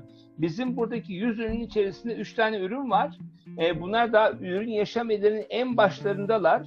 E tamam ama ciro yapmıyor abi. Boş ver ya ciro yapma demeyeceksiniz. Yani o ürünler yarın için size ışık olacak olan, yarın için sizi güçlendirecek olan ürünler olduğunu lütfen unutmayın. Onları bebek gibi büyütmeniz gerekebilir. Onları bebek gibi büyütmek için de onların var olan haline değil, ürün yaşam ellerinde nerede olduğuna, gelişebilecek ürünler olup olmadığını anlayarak gerçekten ilerlemeniz gerekiyor. Ve bomba madde, argeciler bana kızacak. Krizde arge değil, arkadaşlar ürge yapın. Kusura bakmayın, arge için vaktimiz yok. Arge her zaman yapılıyor. Esas şu anda gücümüzü ürgeye vermemiz lazım. Ürge dönemindeyiz. Ürün geliştirin, ürün geliştirin, pratik olun, hızlı olun. Çünkü ürgenin e, frekansı, dönüş frekansı çok daha hızlı arkadaşlar. Şu anda gerçekten ARGE çok sabır isteyen, yatırım gerektiren bir alan. Hepimiz biliyoruz. Çalışımız bütün, bütün şirketlerin yani %80'i, %90'ı zor durumda. Yatırım yapmak çok kolay bir şey değil. Ama ürge yapmayı herkes okey. Çünkü faydasını hemen görecek. Dolayısıyla ürge yapmaya odaklanın. Beşinci maddemiz. Ürün yönetimi kültüründe çeviklik. Şimdi hızlı iş birliklerine gidin. Rakibinizle iş yapın Allah aşkına ya. Oturun rakibiniz nasıl hızlı işbirliği yapabileceğinize bakın. Birbirinizi kırmanıza gerek yok. Size normalde tamamlayıcı bir servis olan bir e, başka bir iş ortağıyla oturun. Nasıl işbirliğini yapabileceğinize bakın. Hiç düşünmediğiniz ödeme yöntemleri konusunda işbirliklerine gidin. Hiç düşünmediğiniz sevkiyat yöntemleri konusunda yani nerede fırsat varsa çok hızlı iş birliklerinize gitmeniz gereken bir dönemdeyiz. Çünkü kolektif bilinçle iş yapmamız gerekiyor. Şimdi kolektif bilinç benim takık olduğum konuydu ve ben bunu size söylüyordum. Kolektif bilinçli ben diyorum ki herkes her şeyi çok iyi yapamaz. Herkesin herkesin çok iyi yaptığı bir iş var zaten. Ama bizim tabii bir defomuz var. Biz insanların iyi yaptığı şeyleri, eksik yaptığı şeyleri hep kafamızı yoruyoruz. Sen şunu eksik yapıyorsun, sen şunu düzeltmelisin. Ya onlar mı? Onlar zaten bu işi beceremiyor. Arkadaşlar ayakta duran her işletmenin iyi yaptığı bir şey olması lazım. İyi yaptığı bir şey olması lazım. Ayakta duramaz yani bugüne kadar.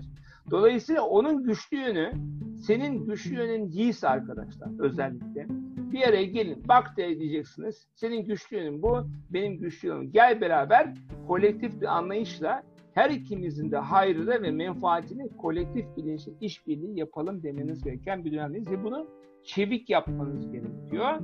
Ve eğer ki çevik olmaktan bahsediyorsak MVP yapmaktan bahsedeceğiz. Minimum Valuable Product diye geçiyor bu. Yani minimum ihtiyaçları karşılayan değerli bir ürünü ortaya çıkartmak.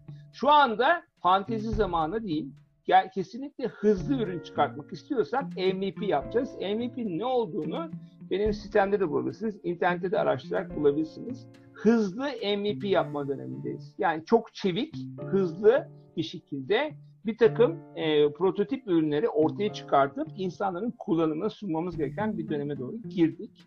Ve ürün yol haritanızda dinamik yönetmekten bahsediyorum. Yani bir ürün yol haritanız vardıysa eğer, eğer yoktuysa zaten hiç konuşmuyorum bile. Çünkü ben bas bas bağırıyorum arkadaşlar. Bir ürünün yol haritası yoksa o ürün ürün değildir arkadaşlar. Kusura bakmayın yani.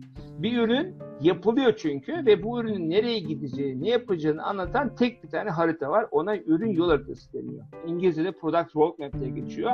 Yani Türkçesi eğer ki bir ürününüz varsa ve onun ürün yol haritası yoksa kesinlikle ben onu ürün kabul etmiyorum. Ama bombastik haber şu, ürün yol haritanız varsa şu an dinamik yönetmeniz gereken bir döneme girdik zaten. Ürün yol haritanızı güncelleyin. Sürekli, sürekli güncelleyin arkadaşlar. Öncelik bazı bazı işleri öne alın, bazı işleri erteleyin. Ama çok dinamik olun. Ürün yol haritasını kurcalamaktan, onu değiştirmekten korkmayın burada sorumluluk alın. Başka türlü ürün yol haritalarının şu anda var olmasını yaşatmak yani bile bile bir yanlış yapmaya gerek yok. Ürün yol haritası şirketin bir kültürel bileşen bir parçası olduğuna göre ürün yol haritasına şirketin sahip çıkması ve dinamik yönetmesi ürün yönetimi kültüründe çok önemli bir hal aldı. Roller ve sorumluluklar arkadaşlar. Sizde olmayan yetenekleri işe alın. Yani çok basit. Eğer ürün yönetimi konusu şirkette yeterince yetenek yoksa ve bazı yetenekler söz konusu değilse yapacağınız tek bir şey var. Sizde olmayan yetenekleri hemen işe alın. Mesela özellikle ben bazı şirketlere sol beyinli şirketler diyorum. Sol beyinli şirketler benim için ne demek? Sırf teknik adamlardan oluşan bir şirketseniz kusura bakmayın gerçekten o tamamen teknik ürünler yapacaktır. Öyle bir zamanda değiliz. Sağ beyni insanları işe alın. Yani sağ beyni insanlar daha farklı bir gözle ürünlerinize katma değer sağlasınlar. Sizde olmayan bir yetenek varsa mesela yazılım gerekiyor yapmanız gereken ürünlerde ama iyi bir yazılım kadronuz yoksa siz hayal kurmaya devam edin. Hiçbir işe yaramayacak arkadaşlar.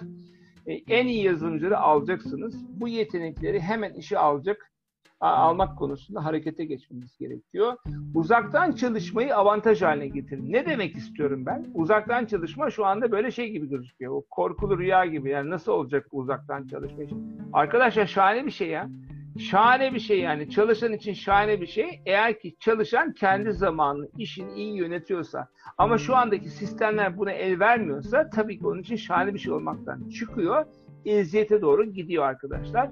Eğer ürün yönetimi kültüründe çalışan bir şirketseniz lütfen uzaktan çalışma kültürünün aslında insanların daha verimli çalışma itebileceğini e, gözden geçirin. Yani unutmayın ve bu konudaki yapılan çalışmaları gözden geçirerek farklı bir şekilde uzaktan çalışmayı nasıl avantaj haline getireceğinize bakın. Çünkü büyük yetenekler aslında sadece para için çalışmıyor gerçekten bazı insanlar bu uzaktan çalışmayı çok severek yaptığına ben şahidim. Sadece pandemi sürecinde değil, yani belki 15 sene önceden beri yurt dışında özellikle pek çok arkadaşım uzaktan çalışıyordu zaten ve ona için bu bir yaşam tarzı haline gelmişti. O yüzden avantaj haline getirmek çok önemli. Yetki verin arkadaşlar ama hesap sormazsanız yetkinin hiçbir anlamı yok. Yani rolleri verdiniz ama sorumlulukları vermediyseniz başınız belaya girecektir. Ürün yönetimi disiplininde hesap sorulur arkadaşlar. Kusura bakmasınlar. Yetki de verilir. Ama yetki vermeden hesap soramaz. Yetki verirsen, hesap da sormazsan işte o felaket duvara toslarsın sevgili arkadaşlar. Bu dönemde de hiç kimsenin para kaybetme tahammülü yok. Evet, ürün yönetimi kültüründeki son maddemiz. Ürünlerinizi tamamlayın. Ne demek bu tamamlayın? Yani gerçekten son madde değil, sondan ikinci madde. Ee, ürünlerinizi tamamlayın. Son, son maddeymiş galiba. Evet, ürününüzü tamamlayın ne demek? Aslında yediymiş bu, özür dilerim tekrar. Ürününüzü tamamlayın ne demek? Ürüne değil, bazen etrafına da kafıyorum. Yani bazen bir ürünüm var, onun etrafında bir şeyler var. Ben onları görmüyorum. Yani bu aslında ürün tek başına ürün gibi değil. Onun etrafında bir servis katmanı var. Onun etrafında bir paketleme şekli var. Onun etrafında iş ortakları var. Onun insanlara ulaşırken yapılan bazı işlemler var. Yani gerçekten ürüne çok odaklı olabiliyoruz. Ürüne baktığınız zaman sadece ürüne boğuşursunuz. Maliyet görürsünüz. Ondan sonra diğer rakipleri görürsünüz. Ama müşteri sizin ürününüzü tek başına ürün olarak görmüyor. Etrafına da kafa yormanız gerekiyor. Arçelik benim çok sevdiğim bir müşterim. Bugün Arçelik ürün falan satmıyor. Yani servis satıyor.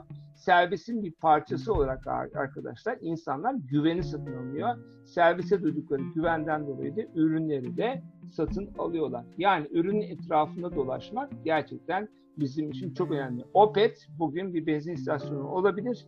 Baktığınız zaman e, aslında petrolden çok insanların istasyonlarda nasıl kendini iyi hissedeceğine odaklanmış bir e, kurum kültürü görüyoruz.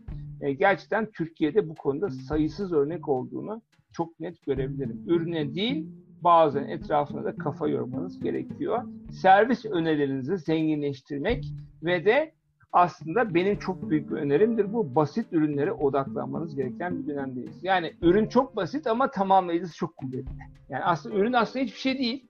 Ama etrafında öyle bir şey var ki vibe ediyorsun. Ama çok işe yarıyor bu ürün böyle falan diyorsun mesela. Gerçekten bunları da yaşadık. Türkiye'de zamanda alarm sistemleri konusunda gerçekten pazarı çok değiştiren biliyorsunuz e, çok güzel şirketler oldu. Basit bir alarm e, aslında web kamerasını üstüne 7-24 güvenliğe bağlı bir hale getirince aslında çok basit bir ürün etrafındaki zenginliklerle birlikte inanılmaz bir rekabet silahına dönüştü ve rekabeti gerçekten dümdüz etti arkadaşlar. Ve bunları yaparken tek bir yol var ürünlerinizi tamamlamak için. Müşteriyi çok iyi dinlemeniz lazım. Çünkü müşteri sizden çoğu zaman ürün almıyor. Aldığı şey başka bir şey bu aldığı şeyin ne olduğunu anlamanız gereken bir döneme girdik ve bunu anlamadan ürünlerinizi tamamlamanızın çok mümkün olmadığını gerçekten çok net bir şekilde söyleyebilirim. Evet, tam 55-53 dakikada sunumumu çok hızlı bir şekilde tamamladım. Ee, hızlı konuştum gerçekten ben hızlı bir şekilde konuşmaktaki tek amacım vardı. Çok bilgiyi sıkıştırmak istiyordum sevgili arkadaşlar. Evet, Gökhan da orada. Şimdi soru cevap kısmı yapacağız bir 10-15 dakika, 20 dakika ne kadar daha fazla değil. Ama sizden bir şey isteyeceğiz. Gökhan herkese şey gönderecek. Bir tane link gönderecek. Değil mi Gökhan? Nasıl yapacağını bir söyler misin hepimize? Ee, evet. Şimdi şey bu arada çok teşekkür ediyorum. Acayip bir sunumdu. Ee, benim deli gibi notlar aldım. Ee, çok keyifliydi. Şimdi herkese e, yarın sabah bir mail göndereceğim. Bu mailde bir form olacak. Forma yönlendirecek bu mail. Ee, bu akşam hissettiklerimizi mevcut işimizle birlikte, yaşadığımız sorunlarla birlikte kafamızda aslında birçok bir, bir, bir sürü sorun oldu, soru oldu. Bu soruları sizden almak istiyoruz. Ee, bu soruların her birini, değerli soruların her birini cevaplayacağız e, ve cevapları herkesle paylaşacağız ki bu e, webinar, bu e, oturum herkes için kıymetli bir dokümana dönüşsün. E, ardından da bunların içerisindeki en değerli üç e, soruyu seçip en değer üreten, bize fayda sağlayacak üç soruyu seçip bu kişilere bu sorulara cevap verecek kitaplar hediye edeceğiz ya da kitap hediye edeceğiz. O yüzden Süper. yarın, yarın göndereceğim e, şeyi maili lütfen herkes e, açıp aklına takılan soruları burada iletsin. Şimdi az sonra ileteceğimiz, paylaşacağımız soruları da burada e, bu forma kaydedebilirsiniz. E, herkesten soruların cevaplarını bekliyorum. E, size çok teşekkür ediyorum. Harikulade bir sunumdu. Gökhan bu arada şeyi de söyleyelim. E, senin göndereceğin şeyle e, formla birlikte sunumu da gönderin herkese.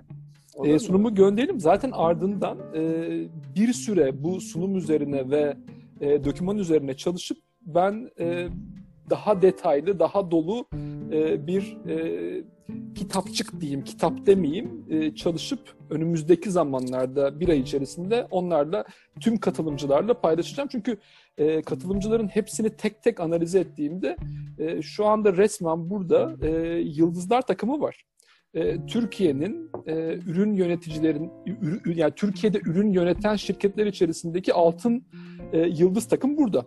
E, herkesin soruları o yüzden bizim için aşırı kıymetli. E, çıkacak cevaplar da çok ciddi bir e, dokümantasyona ihtiyaç duyuyor. Okey. Bir de tabii çok e, güzel bir şey daha söyleyeyim. LinkedIn'de benim ürün yöneticisi grubum var. E, ürün yöneticisi grubuna dahil olabilirsiniz sevgili arkadaşlar. Bana e, Hakan Titik olarak e, bağlanmanıza gerek yok. Oraya sadece bağlansanız bile yeter. Ürün yöneticisi ve ürün yönetimi diye bir grubum var. E, oradan da haberdar olursunuz bu içeriklerden. Değil mi Gökhan? Sen onu linkini atar mısın maille birlikte? Oraya direkt üye, üye olabilsinler. Tabii Hani beni, bana, bana link olmana gerek yok. İsteyen tabii ki olabilir ama sayı zaten benim şu an e, tavana geliyor. 30 bini geçemiyorum. E, dolayısıyla 30 bine çok yaklaştım. E, gruplara üye olurlarsa biz size oradan gerekli bilgileri vereceğiz. Evet, soru alalım bir 3-4 tane. Özellikle e, bir arkadaşımıza e, kimdi bilmiyorum. Şimdi- Pınar Hanım'dı galiba değil mi? Kimdi? Pınar, Pınar mı? Hanım. Evet. Pınar oralarda mısın? Merhaba buradayım ama ben soru için el kaldırmamıştım ama İpek arkadaşımızdı yanlış Ha, hatırlamıyorsam. Evet evet İpek. Aa, özür İpek. diliyorum. Özür diliyorum. Evet ben de İpek diyesim oldu ama emin değildim. İpek oralarda mısın? Ee, merhabalar, evet. Ee, ben kusura bakmayın yanlışlıkla orada elimdeydi ve kaldırdım aslında. Ee, Okey. Hiç önemli değil. Ama sorun var mı? Var mı bir sorun sormak istediğim bir şey? e, yok şu an için yok. Teşekkür ederim. Okey. Sevgili arkadaşlar 3-4 tane soru alabiliriz. Soru sormak isteyen var mı? Hocam merhaba, ben bir soru sorabilirim. Belki Tabii ki belki. Buyur. e, sizin e, not, ya ben de bayağı bir not aldım açıkçası e, siz dinlerken e, ve bazı maddeler özellikle çeviklikle, çeviklikle ilgili maddelerin hani organizasyonel olarak da desteklendiği e, bir dünyadayız.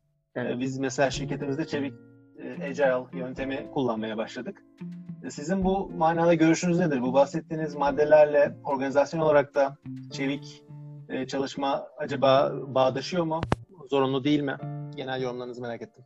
Okey süper. Şimdi şunu ayırmamız lazım belki. Şirketin çevik olmasını zaten gönülden e, çok herkes istiyor. Ben, benim şu anda strateji danışmanlığı yaptığım 10 şirketin 8 tanesinin pillarlarından bir tanesi yani odak alanlarından bir tanesi çevik şirkete dönüşüm diyorlar. Şimdi çevik şirkete dönüşüm çok kolay bir şey değil belki. Yani e, ben diyorum ki çevik bir şirkete dönüşene kadar beklemeyin diyorum. Sizin bir ürün yönetimi takımınız var diyorum. Ürün yönetimi takımını çevik hale getirebilirsiniz diyorum. Yani bunu dememin sebebi şu. Çünkü bildiğimiz bir gerçek var.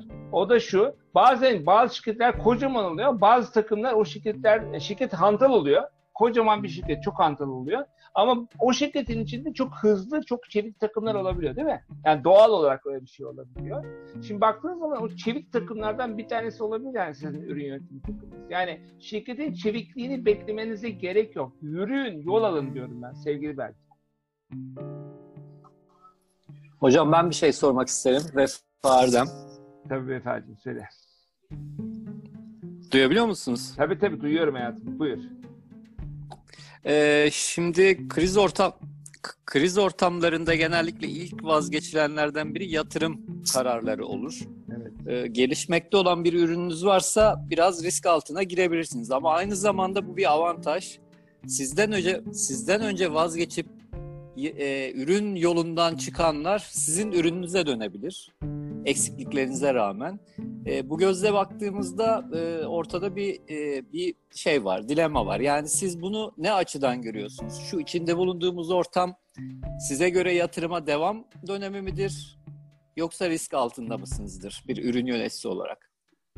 Bir ürün yöneticisi olarak, e, meslek olarak risk altında değilsin Vefa.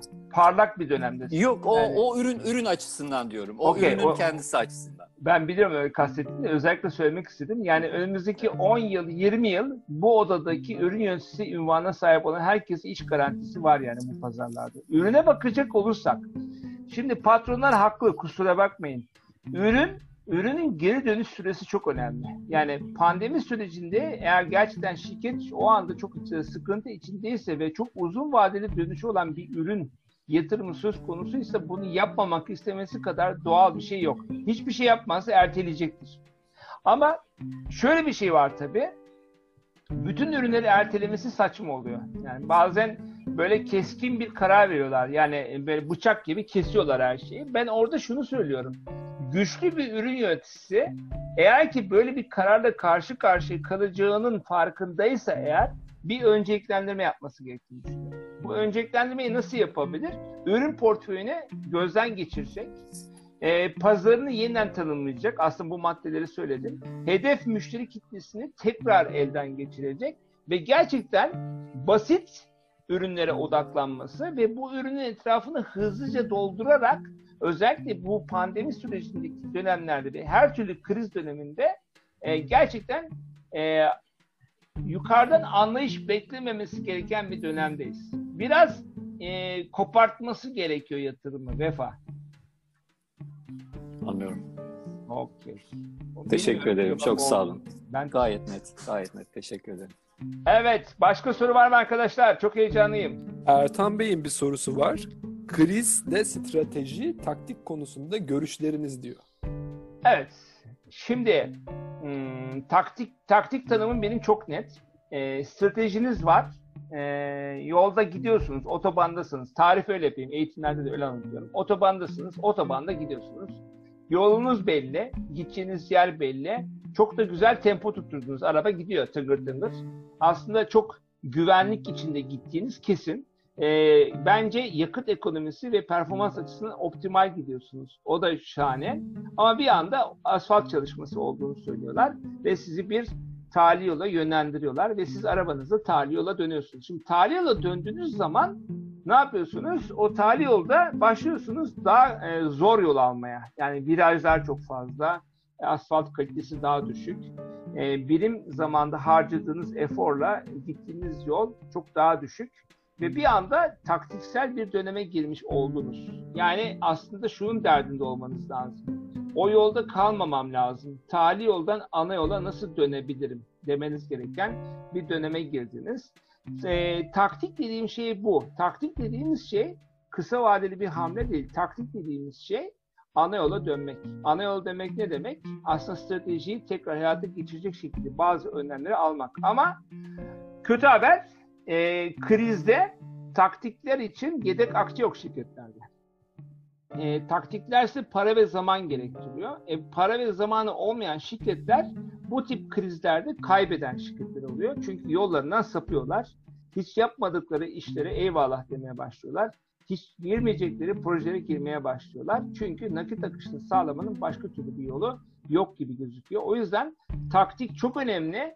Ama taktik için yedek akçe varsa ben bunu boşa harcamaya değil stratejiyi hayata geçirmeye harcaması gerektiğini düşünüyorum. Evet iki tane el kaldırıldı. Ee, Ertan ben de teşekkür ederim. Evet kimler el kaldırmış bakalım. Hocam, Hocam- ben de bir soru sormak istiyorum da. Tabii ki. Tekrar merhaba. Merhaba Ozan. Fiyat erozyonu yerine özellikle ne gibi faydalara odaklanmalıyız sizce? Ee, fiyat erozyonu en kolay ee, ve geri alınması en zor taviz. Bunu hepimiz biliyoruz. Fayda nereden sağlanabilir? Fayda kullanım şeklinden fayda, fayda sağlayabilirsiniz. Paketleme şeklinden, sevkiyat şeklinden, ambalaj değişikliğinden, ürünün ikame e, ürünlerle yer değiştirmesinden. Yani daha önce karlı olmayan bir ürünü daha yeni bir yöntemle üretip aynı o ürünü yerine koyarak karlılığınızı arttırabilirsiniz. Faydası e, aynı kalır ama karlılığınız artabilir. Ondan sonra fayda tarafı müşterinin farkında varmadığı bir şeyi keşfedebilirsiniz ve o farkına varmadığı şeyi gözünün içine sokarak fark etmesini sağlayabilirsiniz. Onu fark etmesini sağladığınız zaman size bundan dolayı bir ilave bedel ödemeye razı olabilir. Ee, çok denemek lazım. Çok zor bir soru sordum tabii. Kazık bir soru bence benim için. Ee, kısa zamanda cevaplanacak bir soru değil. Ama çok araştırma yapman gerekiyor. Yani çok deneme yanılma var. Ee, benim tavsiyem şu olur. Ee, hedef e, müşterilerde bir araştırma yaparak neler yapılabileceği konusunda ipuçlarını yakalamak bu ipuçlarını yakaladıktan sonra da e, takım halinde bir araya gelerek faydanın nasıl üretileceği konusunda bir takım seanslar yapmanız gerekiyor Ozan. O zaman bulursunuz diye düşünüyorum. Yani şu anda ancak bu kadar cevap verebiliyorum. Teşekkür ederim hocam. Ben teşekkür ederim. Mert Onat el kaldırmış arkadaşlar. Mert Onat. Nerede? Merhaba hocam Zühtü ben hatırladınız mı? Ha, hatırladım. Ne haber? İyi misin? İyiyim hocam, teşekkürler. Ee, benim ufak bir sorum olacak. Yani şimdi size bahsettiniz zaten herkesin evde olduğu bu dönemde e, son müşterinin psikolojik durumları ve davranış biçimleri çok hızlı değişebiliyor. Evet. Bu noktada ülkeden bahsettiniz tam olarak. Çok güzeldi bence. Ancak bizim her zaman müşteri kadar hızlı hareket etmemiz mümkün olmuyor. Ee, yani biz kendi insan kaynağımızı mesela argeleri vesaire mail atarak, konuşarak, toplantı yaparak nasıl sizce daha verimli hale getirmemizi önerirsiniz yani? Valla şimdi şöyle e, ARGE konusunda biraz daha e, keskin konuşacağım. Zaten ARGE e, takım halinde çalışıyor gibi gözükse de, gözükse de sevgili Zülfü, ARGE'de e, çalışmalar genellikle bireysel bazda yürüyor ve daha sonra onlar bir araya geliyor. Yani öyle bir dünya var ARGE'de biliyorsun sen de. Dolayısıyla herkes kendi alanında bazı liderlikler yapıyor. Ben, bence ARGE'yi bir araya getirmek e, uzaktan çalışırken e, çok zor değil. Ama şöyle bir şey var. Arada bir buluşmalarına ihtiyaç var. Yani sürekli bir arada çalışmanız gerekmiyor. Ama e, buluşmalarını sağlamak gerekiyor. Çünkü ARGE e, iç disiplin gerektirdiği için e, iyi şeyler duymaya ihtiyacı var ARGE'cilerin. Birbirlerini gaza getirmeye ihtiyaçları var. Ben olsam ne yaparım? E, evet bu pandemi sürecinde olabildiğince uzaktan çalışırım. Ama ARGE'cilerin birbiriyle dönem dönem sosyalleşmesini ve konuşmasını sağlayacak ortamlar sağlarım. O ortamlarda da direkt adı toplantı olmaz. Herkes yaptığı şeylerin ne olduğu konusunda ortaya bazı kavramlar koyar ve herkes birbirine fikirler vererek zenginleştirebilir. Bence buluşmaları gerekiyor ara ara ama ARGE bence ÜRGE'ye göre daha bireysel de yürüyebilen bir disiplin olarak algılıyorum sevgili Onun için ARGE'de bu iş daha kolay diye düşünüyorum. Teşekkür ederim hocam. Ben teşekkür ederim. Ee, Bilal Şeref Hanoğlu. Evet, Hocam selamlar. Selamlar. Şimdi kullanıcının bir ihtiyacı vardır dedik ve bu da bir üründür dedik aslında. Bir çözüme ihtiyacı vardır. Bu üründür dedik. Evet. Ee, şimdi burada B2B ve B2C ayrımıyla alakalı bir sorum olacak benim de. B2B, B2C'de hem bu çözümü sunabilirsiniz hem de yeni ihtiyaçlar yaratabilirsiniz. Burada çok daha geniş imkanlarınız var. Çok daha esnek bir yapıdasınız. Hı hı. Ancak B2B'de çoğunlukla bir tedarikçinin ötesine geçemiyorsunuz. Hani orada esneklik çok daha dar. Burada sunumda B2B ve B2C arasındaki ayrıma pek değinmemişsiniz. Ben de daha önceki yaptığım araştırmalarda ağırlıklı olarak kaynakların B2C üzerine hazırlandığını görmüştüm. Hani ne düşünürsünüz bu konu hakkında? B2B özelinde bir şeyler yapmak gerekir mi? Farklılaştırmak gerekir mi? Yoksa Vallahi- Şimdi Bilal, e, o- şunu özellikle söylüyorum ben. B2B'de de bir insan var karşımızda. B2C'de de bir insan var. E, B2B'deki insan daha akıllı. Çünkü ne aldığını daha iyi biliyor. Çünkü ticari olarak almak istediği şeyden bir katma değer yaratarak onun üzerine bir şeyler koyup bir para kazanma aslında hevesi var. Şimdi dolayısıyla B2B'deki işin e, farklı tarafı şu, iki tarafta işi çok iyi biliyor. Fiyatın çok önemli olduğunu aslında iki tarafta e, önemsiyor fiyatı. Evet fiyat önemli ama fiyat her şey değil. Nerede görüyoruz biz bunu? Mesela bazı B2B işlerde marka çok kuvvetliyse ve bayisine eğiterek ona kazandırmaya devam ediyorsa o zaman bir alım satımdan çok işbirliği oluyor. Bir klasik B2B kurgusu Türkiye'de bir alış satış şeklinde. Yani e, üretici bayisine malı çakmaya çalışıyor. Bayi de tamam mal çakacaksa adam akıllı bir indirim kopartayım, vadesi uzun olsun. Yani böyle bir sistem vardı uzun yıllarda Türkiye'de. Yani benim bahsettiğim B2B business bu değil çünkü bence bu sürdürülebilir değil yani. Çünkü satan e, üzerine e, kar marjını arttırarak satmaya çalışıyor. Alan vadeyi uzatarak almaya çalışıyor. Orada verimli olmayan bir kar marjı var. Ve yeni dünyada bu kar marjına izin yok sevgili Bilal. Dolayısıyla B2B'de de e, burada insan insana ortaya bir araya gelip beraber iş geliştirmek, beraber iş yapmak konusunda bazı yaklaşımların çoktan gelmesi gerektiği bir döneme girdiğimizi ben kabul ediyorum. Bu ne demek? Yine Arçelik'e örnek vereyim. Arçelik bütün servisleri acayip denetliyor. Niye? Keyfinden mi? Hayır. Çünkü en sonunda o, o servis müşterisine dokunuyor. Müşterisine dokunduğuna göre ona müdahale ediyor. Ama aslında iş yaptığı yer B2B. E B2B'deki adam da şunu biliyor. Evet Arçelik beni denetliyor. Ben bu işi onun denetimine sayesinde daha iyi yapıyorum. Alan memnun, satan memnun. İki tarafı da memnun etmeyen bir sürü konu olmasına rağmen ortada bir katma değer var ve bu katma değer adil bir şekilde paylaşıldığı sürece iki tarafta hayattan memnun kalıyor. Yani B2B'de eğer bu işleri yapmak istiyorsanız ortaya faydayı koyup pastayı paylaşmayı bileceksiniz. Ama kolektifte anlattığım şey şu. Pastayı büyüterek paylaşmanız gerekiyor. Yani pastayı büyütmeniz sonra paylaşmanız gerekiyor. Eğer pasta küçükse paylaşılacak bir şey yok. Pastayı büyütmek için ya pazarı büyüteceksin ya ürünün e, kar, kar, karlılığını arttıran bir takım inovatif özellikler ekleyen bir tarafı olmaya başlayacak. Ya pazar veya hacim büyüyecek orada. O zaman paylaştığın zaman iki partiye de yeterince iyi bir lokma düşecektir. Dolayısıyla burada kafa yormak gereken şey ben beraber işimizi nasıl büyütürüm kafasında işbirliği yapmanız gerektiğini düşünüyorum.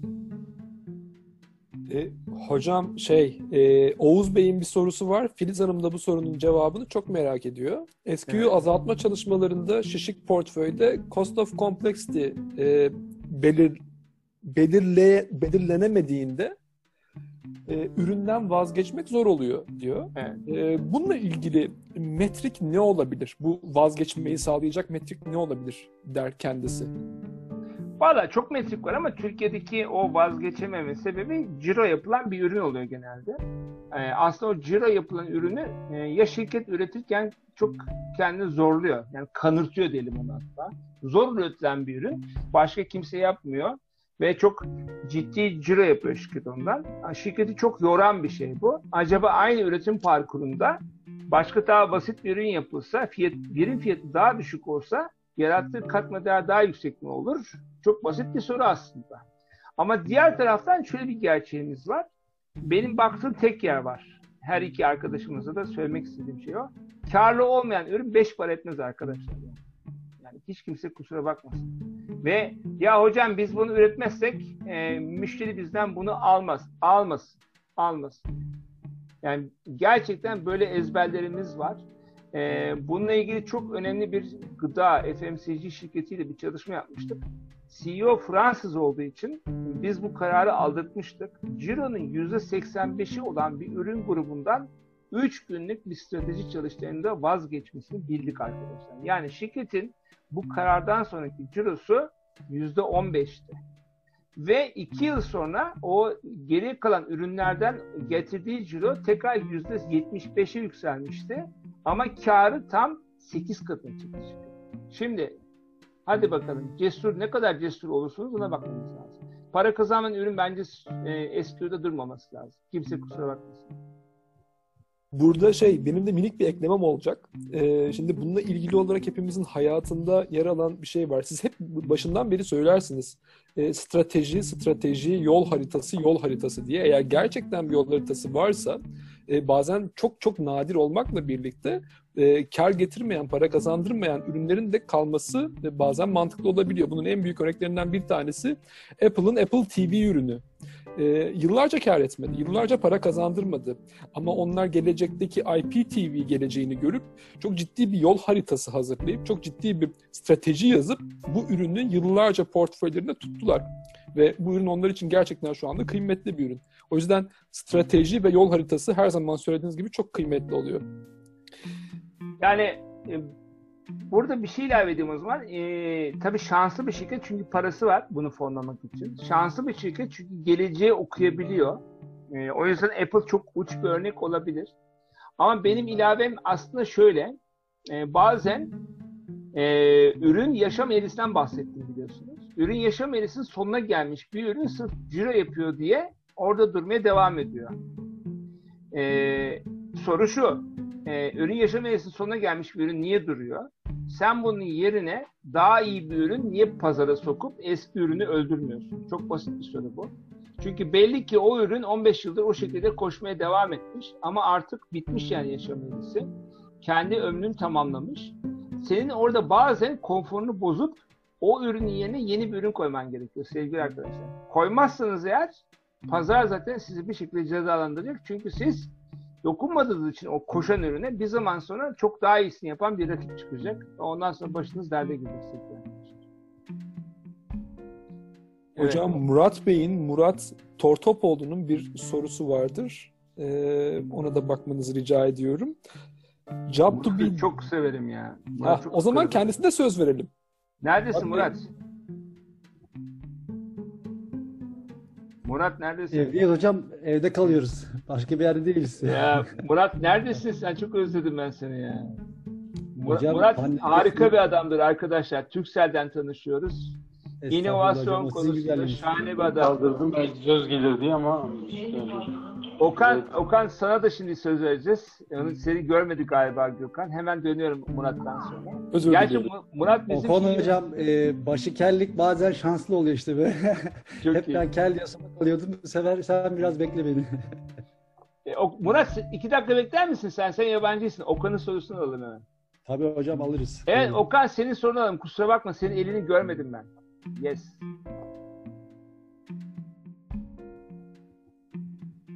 Hocam merhaba. Öncelikle Merhaba. teşekkür ederim yaptığınız sunum için. Çok başarılı bir sunum olduğunu düşünüyorum. Çok teşekkür Ee, ederim. benim size e, esasında iki sorum var ama hangisinin daha değerli olacağını düşünerek şöyle bir soru söylemek istiyorum. Şimdi içinde bulunduğum pazar dinamiklerinde piyasaya yeni bir ürün verecekseniz e, piyasaya düşük fiyattan girerek ürünü markalaştırma yoluna gidiyorsunuz ve sonrasında ürünün e, marka haline gelmeye yavaş yavaş başladığında fiyat e, eğrisini de yukarıya doğru çıkarıyorsunuz. Ancak hani yeni nesil e, diğer taraflı baktığınız zaman farklı portföylerdeki farklı insanların ürünleri tam tersine işliyor. Yüksek fiyattan girip markalaşmaya başladıkça daha da yüksek bir fiyata çıkıyorlar. Bu bizim Evet. bakış açımızı değiştirdi son dönemlerde. Bunun hakkında siz ne düşünüyorsunuz? Valla şimdi e, ürüne ve pazara göre çok değişiyor. Sen şimdi anlatırken benim çok sevdiğim bir örnek var. GSK ile çalıştım ben, çalışıyorum ben ara ara. GSK'nın Sensodyne diye bir diş macunu var. Biliyor musun bilmiyorum Okan. Sensodyne. Biliyorum hocam. Kullanıyorum Şimdi bak- da kendim.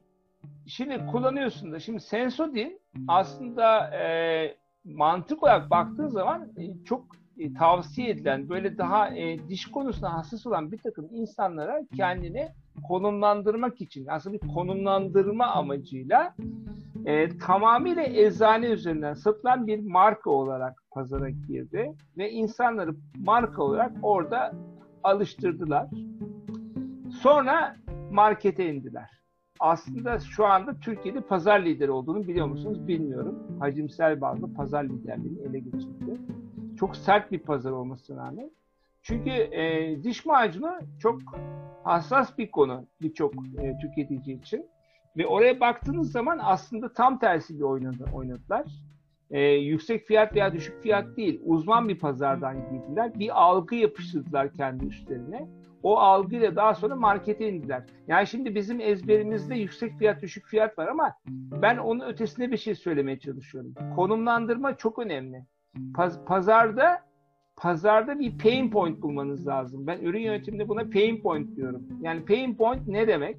Ee, bir acı noktası bulmanız lazım. Bu acı noktasını adresleyen pazarda o dinamiklerde bazen fiyatı yüksek girebilirsiniz. Bazen fiyatı düşük girebilirsiniz. Yani pazara girerken e, düşük bir fiyatla girdiğiniz zaman garantisi yok. Çöpe atabilirsiniz paranızı. Ama konumlandırmayı iyi seçtiyseniz yatırımınızın geri dönme ihtimali artıyor. O zaman ister yukarıdaki fiyatla girip fiyatınızı düşürün. İstiyorsanız en alttan düşük fiyatla gelin yukarı doğru kendinizi çekin. Hiçbir fark olmaz. Çünkü bizim derdimiz o değil. Ee, bizim derdimiz positioning üründe konumlandırma yani ürünün belli bir segmente yönelik değer teklifi, fayda önerisi eğer kalıcı oluyorsa, sürdürülebilir oluyorsa her iki her iki yatırım kendini amorti edecektir sevgili Okan. Teşekkür ederim hocam. Verdiğiniz Ben teşekkür ederim Okan. Evet Murat Ortapoğlu sevgili yakışıklı kel arkadaşım orada mısın hala? Yoksa gitti mi küstü mü bize bilmiyorum. Evet. Estağfurullah. Hocam merhaba. Küsme diye bir şey Merhaba. bizde olmaz size karşı. Buradayım iyisin değil bütün mi? soruları bitirelim. Kalan olursa vaktini almayalım arkadaşlarım. Tamam sen bilirsin. Evet. Benim İpek- soruma da Gökhan Bey güzel soru demiş. Üzerinden geçebiliriz. Bir arkadaş sormuş diye ihtiyaç yaratılıyor falan. Ben de o konuda sizin gerçekten samimi düşüncenizi merak ediyorum. Yani ihtiyaç yaratılıyor mu yoksa yani gerçekten bir keşif mi oluyor orada? Biz keşfediyor muyuz onu? Aslında şöyle e, ihtiyacın farkında olmayabiliyoruz. Tamam. Yani ihtiyaç yaratılmıyor arkadaşlar. İhtiyacın yaratıldı. Yani bu çok uzun bir tartışma. Yani 5 tane akademisyen bir yere gelse 48 saat konuşsak boks maçına dönebilir yani o ortam. Hani gerçekten e, öyle bir ortam olabilir. Ama benim gözümde e, kişisel e, uzun yıllardır bu işlere çok kafa yoruyorum. Çok da farklı bu konuda şeyler gerçekten e, Ya da ben ben şunu söyleyebilirim e, özellikle E, bence ihtiyacın farkına varmamızı sağladığı sağlayan markaları hayatımıza alıyoruz hemen yani. Yani çamaşır makinesinden gidelim. En kolay örnek. Çamaşır makineniz bozuldu. Dünyadaki bütün çamaşır makinesi stop etti abi. Çamaşır yıkama ihtiyacınız bitti mi? Bitmedi. Ne yaparsınız? Leğeni koymaya başlarsınız. Su bitti abi evlerde. Çamaşır yıkama ihtiyacınız bitti mi? Yine bitmedi. En sonunda kendimizi bir derede gerçekten kayanın üstünde çitilerken bulabiliriz. İhtiyacımız gerçekten e, bazen aslında çok dürüst olmak lazım. İhtiyacımızın farkına vardırmak çok önemli. Yani mesela e, bir taksi çok iyi bir örnek buna. Yani taksi bulmak bir eziyet abi İstanbul'da akşam ve sabah saatlerinde ve bir taksi buna çok e, buradaki pain point'ı acayip gideren bir çözüm yaptı. Şimdi buna ihtiyacımız vardı zaten. Yani bir taksi yeni bir inovasyon yapmadı yani. Bunu bunu kullanır hale getirdi. Ama bir taksinin yaptığı şey Anadolu'nun bir ilçesinde bir boka yaramaz abi yani. Çünkü adam orada zaten elini kaldırıyor, araba önünde duruyor yani. Ve sen de İstanbul'da eğer ki elini kaldırabildiğin zaman taksiyi bir taksiden niye cep telefonundan çağırırsın yani? Deli misin abicim sen? Elini kaldırıyorsun, taksi duruyor. Yani hiçbir teknoloji el kaldırmak kadar kolay olmaz. Ama elini kaldırdığında, elini kaldırdığında taksi yoksa o zaman aklına geliyor. Diyorsun ki ya bir dakika bir taksi çağırın. Anlatabiliyor muyum Murat? Aslında ihtiyacın var. Taksiye ihtiyacın var. Ama el kaldırma ihtiyacın karşılamadı. E şimdi inovasyon mu yapmış oldu yani bir taksi? Evet inovasyon yaptı. Ama ihtiyacı karşılayan optimal bir çözümle inovasyon yaptı. Okey mi? Hocam bunun üzerine ben bir şey ekleyebilir miyim? Ee, geçenlerde bir yerde konuşmuştunuz. Ee, herkesin de duymasını istediğim için aslında bu soruyu ekliyorum. Değişen nedir? İhtiyaç mıdır? Talep midir? Pazar mıdır? Ürün müdür? Bu kriz bir şeyleri değiştirdi. Ee, Ürün yöneticileri bu noktada bunu nasıl hissetmedi? Ne hissetmedi? Arkadaşlar satmayan ürün niye satmıyor diye gidip müşteriye bakacaksınız. Daha çok satan ürün niye satıyor diye de bakacaksınız. Mevcut ürün daha iyi sat, nasıl satılır diye de bakacaksınız. Yani müşteriyle konuşacaksınız gayet basit. Yani iyi bir ürün yöneticisi arkadaşlar müşteriye iner yani. Fark eder şu anda biteni. Fark etmeniz gereken bir dönemdeyiz. Sahaya ineceksiniz. Başka yolu yok yani. Orada zaman- doğru doğrular orada yani. Bende değil. Bana sormayın yani. Gidin sahaya. Müşteri de sormayın. Anket falan da yapın demiyorum yani. Görün abi gözünüzle görün. Adam ne yapıyor yani? Ürününüzü nasıl kullanıyor? Nerede kullanıyor? Ne şekilde kullanıyor? Yani gözlem gözlem çok önemli şu anda. Çok çok iyi gözlem yapmamız gerekiyor. Evet Özkemal Altun. Merhabalar herkese hocam. Gerçekten çok güzel bir sunumdu. Yıllar sonra tekrar dinlemek online da olsa çok e, güzel geldi. Ben şeyi soracağım hocam. Sizin bakış açınızı merak ediyorum. Bizim tarafta bizim ürün kategorisinde tartışılıyor içeride de. Xiaomi'yi biliyorsunuz. Yani yapmış olduğu her şeyle her üründe ses getirdi. Çoğu kişi telefonla tanıdı ama ilk televizyonla başlamıştı Xiaomi. Ee, ve e, iş modeliyle hep ses getirmişti. Daha farklı tüketiciye işte reklam modelini sağlayarak işte %30, %40 daha ucuz ürünler satarak e, yapmıştı ve fiyat endeksi genelde 60'larda falan. E, son dönemde Xiaomi 7000 dolarlık transparan OLED bir televizyon yaptı ve bununla ses getirdi. Yani arada böyle birisi tamamen e, bir uçta, öbürü tamamen öbür uçta.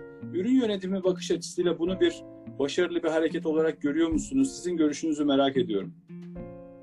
Şimdi e, aslında bir transformasyon yapıyorlar. Ben o markayı çok yakından takip ediyorum.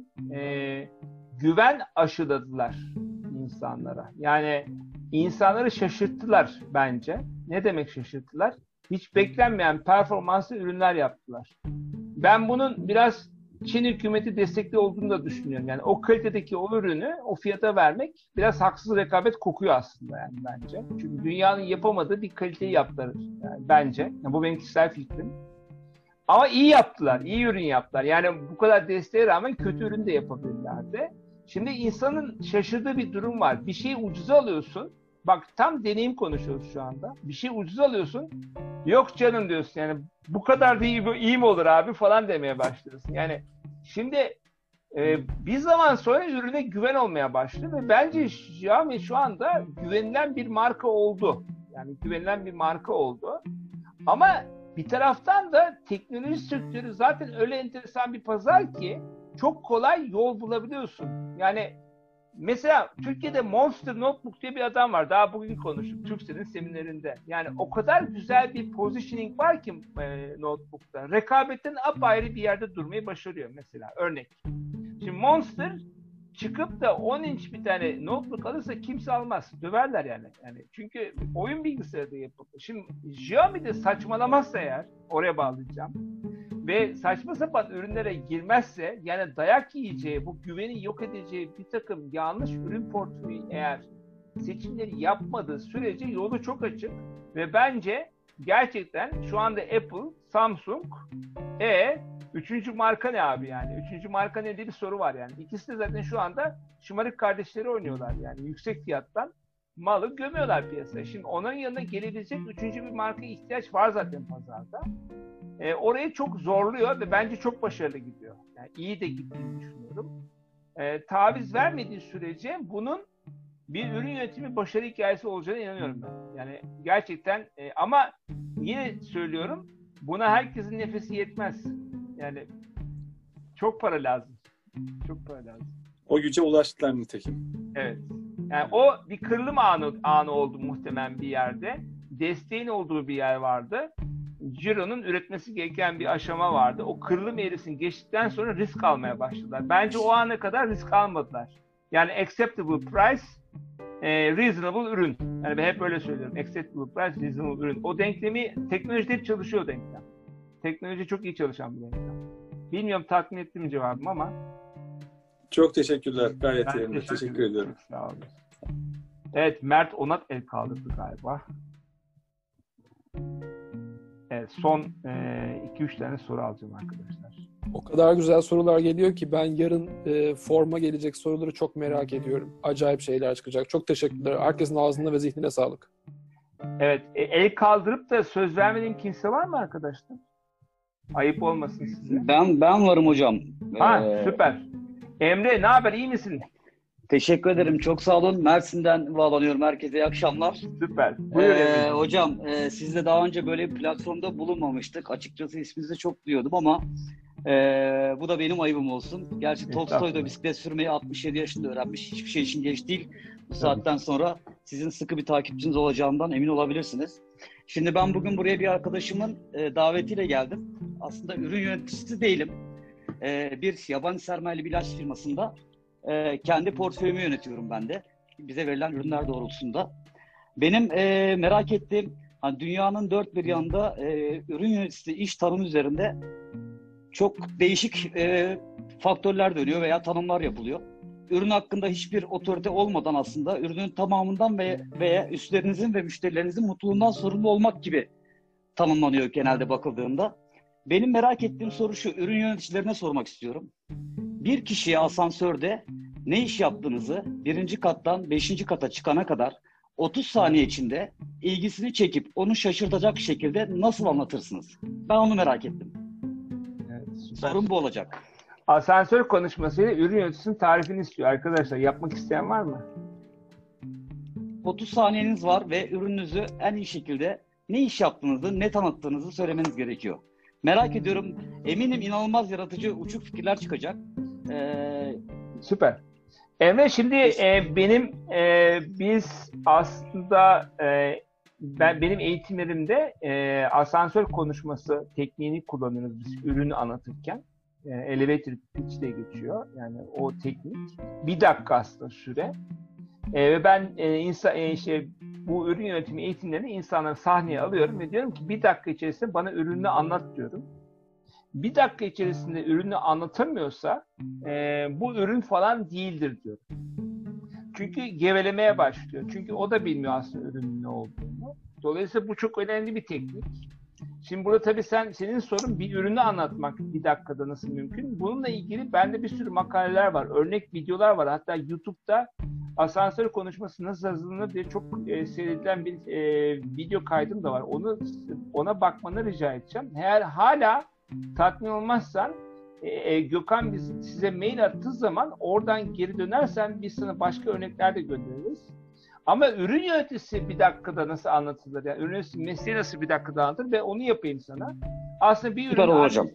bir ürünün annesi ve babasıdır. Bu ürüne sahip çıkar. İki tane şapkası varsa eğer bir senior product manager'dır. O da nedir? Ürünün pazarlamasından da sorumludur. Ürünün teknik disiplinden de sorumluysa buna biz senior product manager diyoruz. Eğer ki iki branştan bir tanesi yani ürün pazarlama yöneticisi veya ürün planlama yöneticisi ise o zaman iki disiplinden bir tanesini yönetir. Ama o ürünün yol haritasından sorumlu olan kişidir arkadaşlar. Bir, bir ürün yol haritası vardır. O ürün yol haritasının bekçiliğini yapar. Organizasyon bazında herkesin o ürün yol haritasına sahip çıkmasına e, sağlar ve ürün yol haritasının yaptığı değişikliklerle ilgili bütün organizasyonu bilgilendirerek ürünün nereye gittiğini e, çok önceden belirleyen yol haritasına sahip çıkan kişi demek. Yani böyle bir tanım yapabiliriz. Çok arada- teşekkürler hocam. Çok sağ olun. Ben teşekkür ederim. Bu arada e, ürün yöneticiliği seksi bir meslektir. Kitabımda da anlatıyorum bunu. Seksi olmasının sebebi elbette çok para kazandıran bir meslek olması. Dünyada en çok para ödenen e, ünvanlardan bir tanesidir arkadaşlar. Evet, son bir soru. Evet, e, Uğur diyor ki asansörde konuşmak yasak. Son bir soru olarak, e, son bir soru, evet gerçekten son bir soru. Son soru olarak değerlendirebilirsiniz. Çok sevinirim. Eray Genç. Eliar elektronik firmasını duydunuz mu? Sadece merak ettim. Büyük birikiminiz olduğu için. Eliar elektronik firmasını e, yani ne iş yaptığını bilmiyorum. Bir iki defa isim olarak karşıma çıktı sevgili Eray. E, ama e, apartman apartman e, şey sistemleri mi yapıyorlar e, bilmiyorum ama e, çok emin değilim ne iş yaptığını ama el yeri du- duymuşluğum var arkadaşlar. Hocam ben minik bir şey eklemek isterim. Ee, Ahmet Çalışkan'ın bir sorusu var. Ee, soruda aslında ben özetlemem gerekirse şunu söyler. Ee, ürün yöneticisi olarak biz birçok departmanda birçok kişiyle konuşuyoruz. Birçok soruya cevap vermemiz bizden bekleniyor. Ee, o yüzden operasyona gömülmüş durumdayız. Ee, biz bunu nasıl yönetmeliyiz derler. Dilerseniz başkasının sorusu yoksa bu sorudan sonra da sonlandırabiliriz. Valla şimdi şöyle o kadar e, zor ki e, zaten bu mesleği zor kılan ve pahalı hale getiren de böyle çok partinin ortasındaki bir bir şey olmak zorunda olmak. Yani e, satışla anlaşacaksın, pazarlamayla anlaşacaksın, lojistikle anlaşacaksın, finansla anlaşacaksın, üretimle anlaşacaksın, ARGE ile konuşacaksın. Yani gerçekten çok partili bir şey. Ben bana ben bu ürün yöneticileri minik kobi patronu diyorum. Yani minik kobi patronları bunlar. Ee, ve minik kobi patronu olduğu için işleri çok zor. Operasyonla stratejik tarafı dengelemek konusunda çok zor. Ama şunu gerçekten e, çok iyi anlamanız lazım. Bu o ürün yöneticisinin üzerine ne kadar iş almak istediğiyle ilgili. Çünkü e, tanımı çok geniş olabilir ürün yöneticiliğinin ama değil aslında. Fakat o fonksiyonların yapmadığı işleri yapmaya başlarsan eğer operasyondan kafayı kaldıramaz. E, ürün yöneticisi o yüzden arkadaşlar sınırlarını çok iyi çizmesi lazım. Sınırlarını çok iyi çizerken de eğer ki ürünü güçlüyse, güçlü bir ürünün ürün yöneticisi ise bunu çok rahat yapar. Eğer güçlü bir ürünün ürün yöneticisi değilse bunu daha zor yapacaktır. E, o zaman çok ciddi bir e, aslında trade-off var. Yani eğer ki zayıf bir ürünün ürün yöneticiliği yapıyorsa o zaman kendisini çok karizmatik, çok güçlü ve ürüne ne kadar inandığını hissettiren bir tavır içinde olması lazım ki karşı tarafın saygısı bu sefer ürüne ve ürün yöneticisine değil, ürün yöneticisi ve onun kişiliğine olsun. Dolayısıyla sert bir disiplin, kolay bir disiplin değil sevgili arkadaşlar. Evet. Gökhan'cığım kapatalım. Ee, 40 E, dakika oldu. Aynen öyle. Yani ben şey bu akşam çok mutlu oldum. Erhan Bey'den de bir soru var ama onu bence yarın e, formumuzda dolduralım. Sonrasında e, ben tekrar herkese e, hatırlatmak istiyorum. Yarın sizlere e, Hakan hocamın bahsetmiş olduğu LinkedIn grubunun e, bağlantısını paylaşacağım. Aynı zamanda soruları alacağımız e, formun linkini paylaşacağım. Herkesten e, burada sorduğu sorular da olabilir, başka sorular da olabilir. E, en kıymetli, en değerli, bizim için pozitif e, veriler, pozitif bilgiler üretebilecek sorularını rica ediyorum. Bu sorular içerisinden de ilk üçüne e, arkadaki kitaplıktan ya da e, o sorulara cevap verebilecek başka kaynaklardan kitap hediye edeceğimizi duyuruyorum. E, yarın sabah herkesin soruları büyük bir heyecanla cevaplamasını bekliyorum ve rica ediyorum. Evet. Sevgiyle kalın. Kendinize iyi bakın. Yolunuz açık olsun. Korkmayın. Krizler de fırsattır arkadaşlar. Krizde her zaman yolunu bilenler, ürününü iyi yönetenler yol almaya devam eder.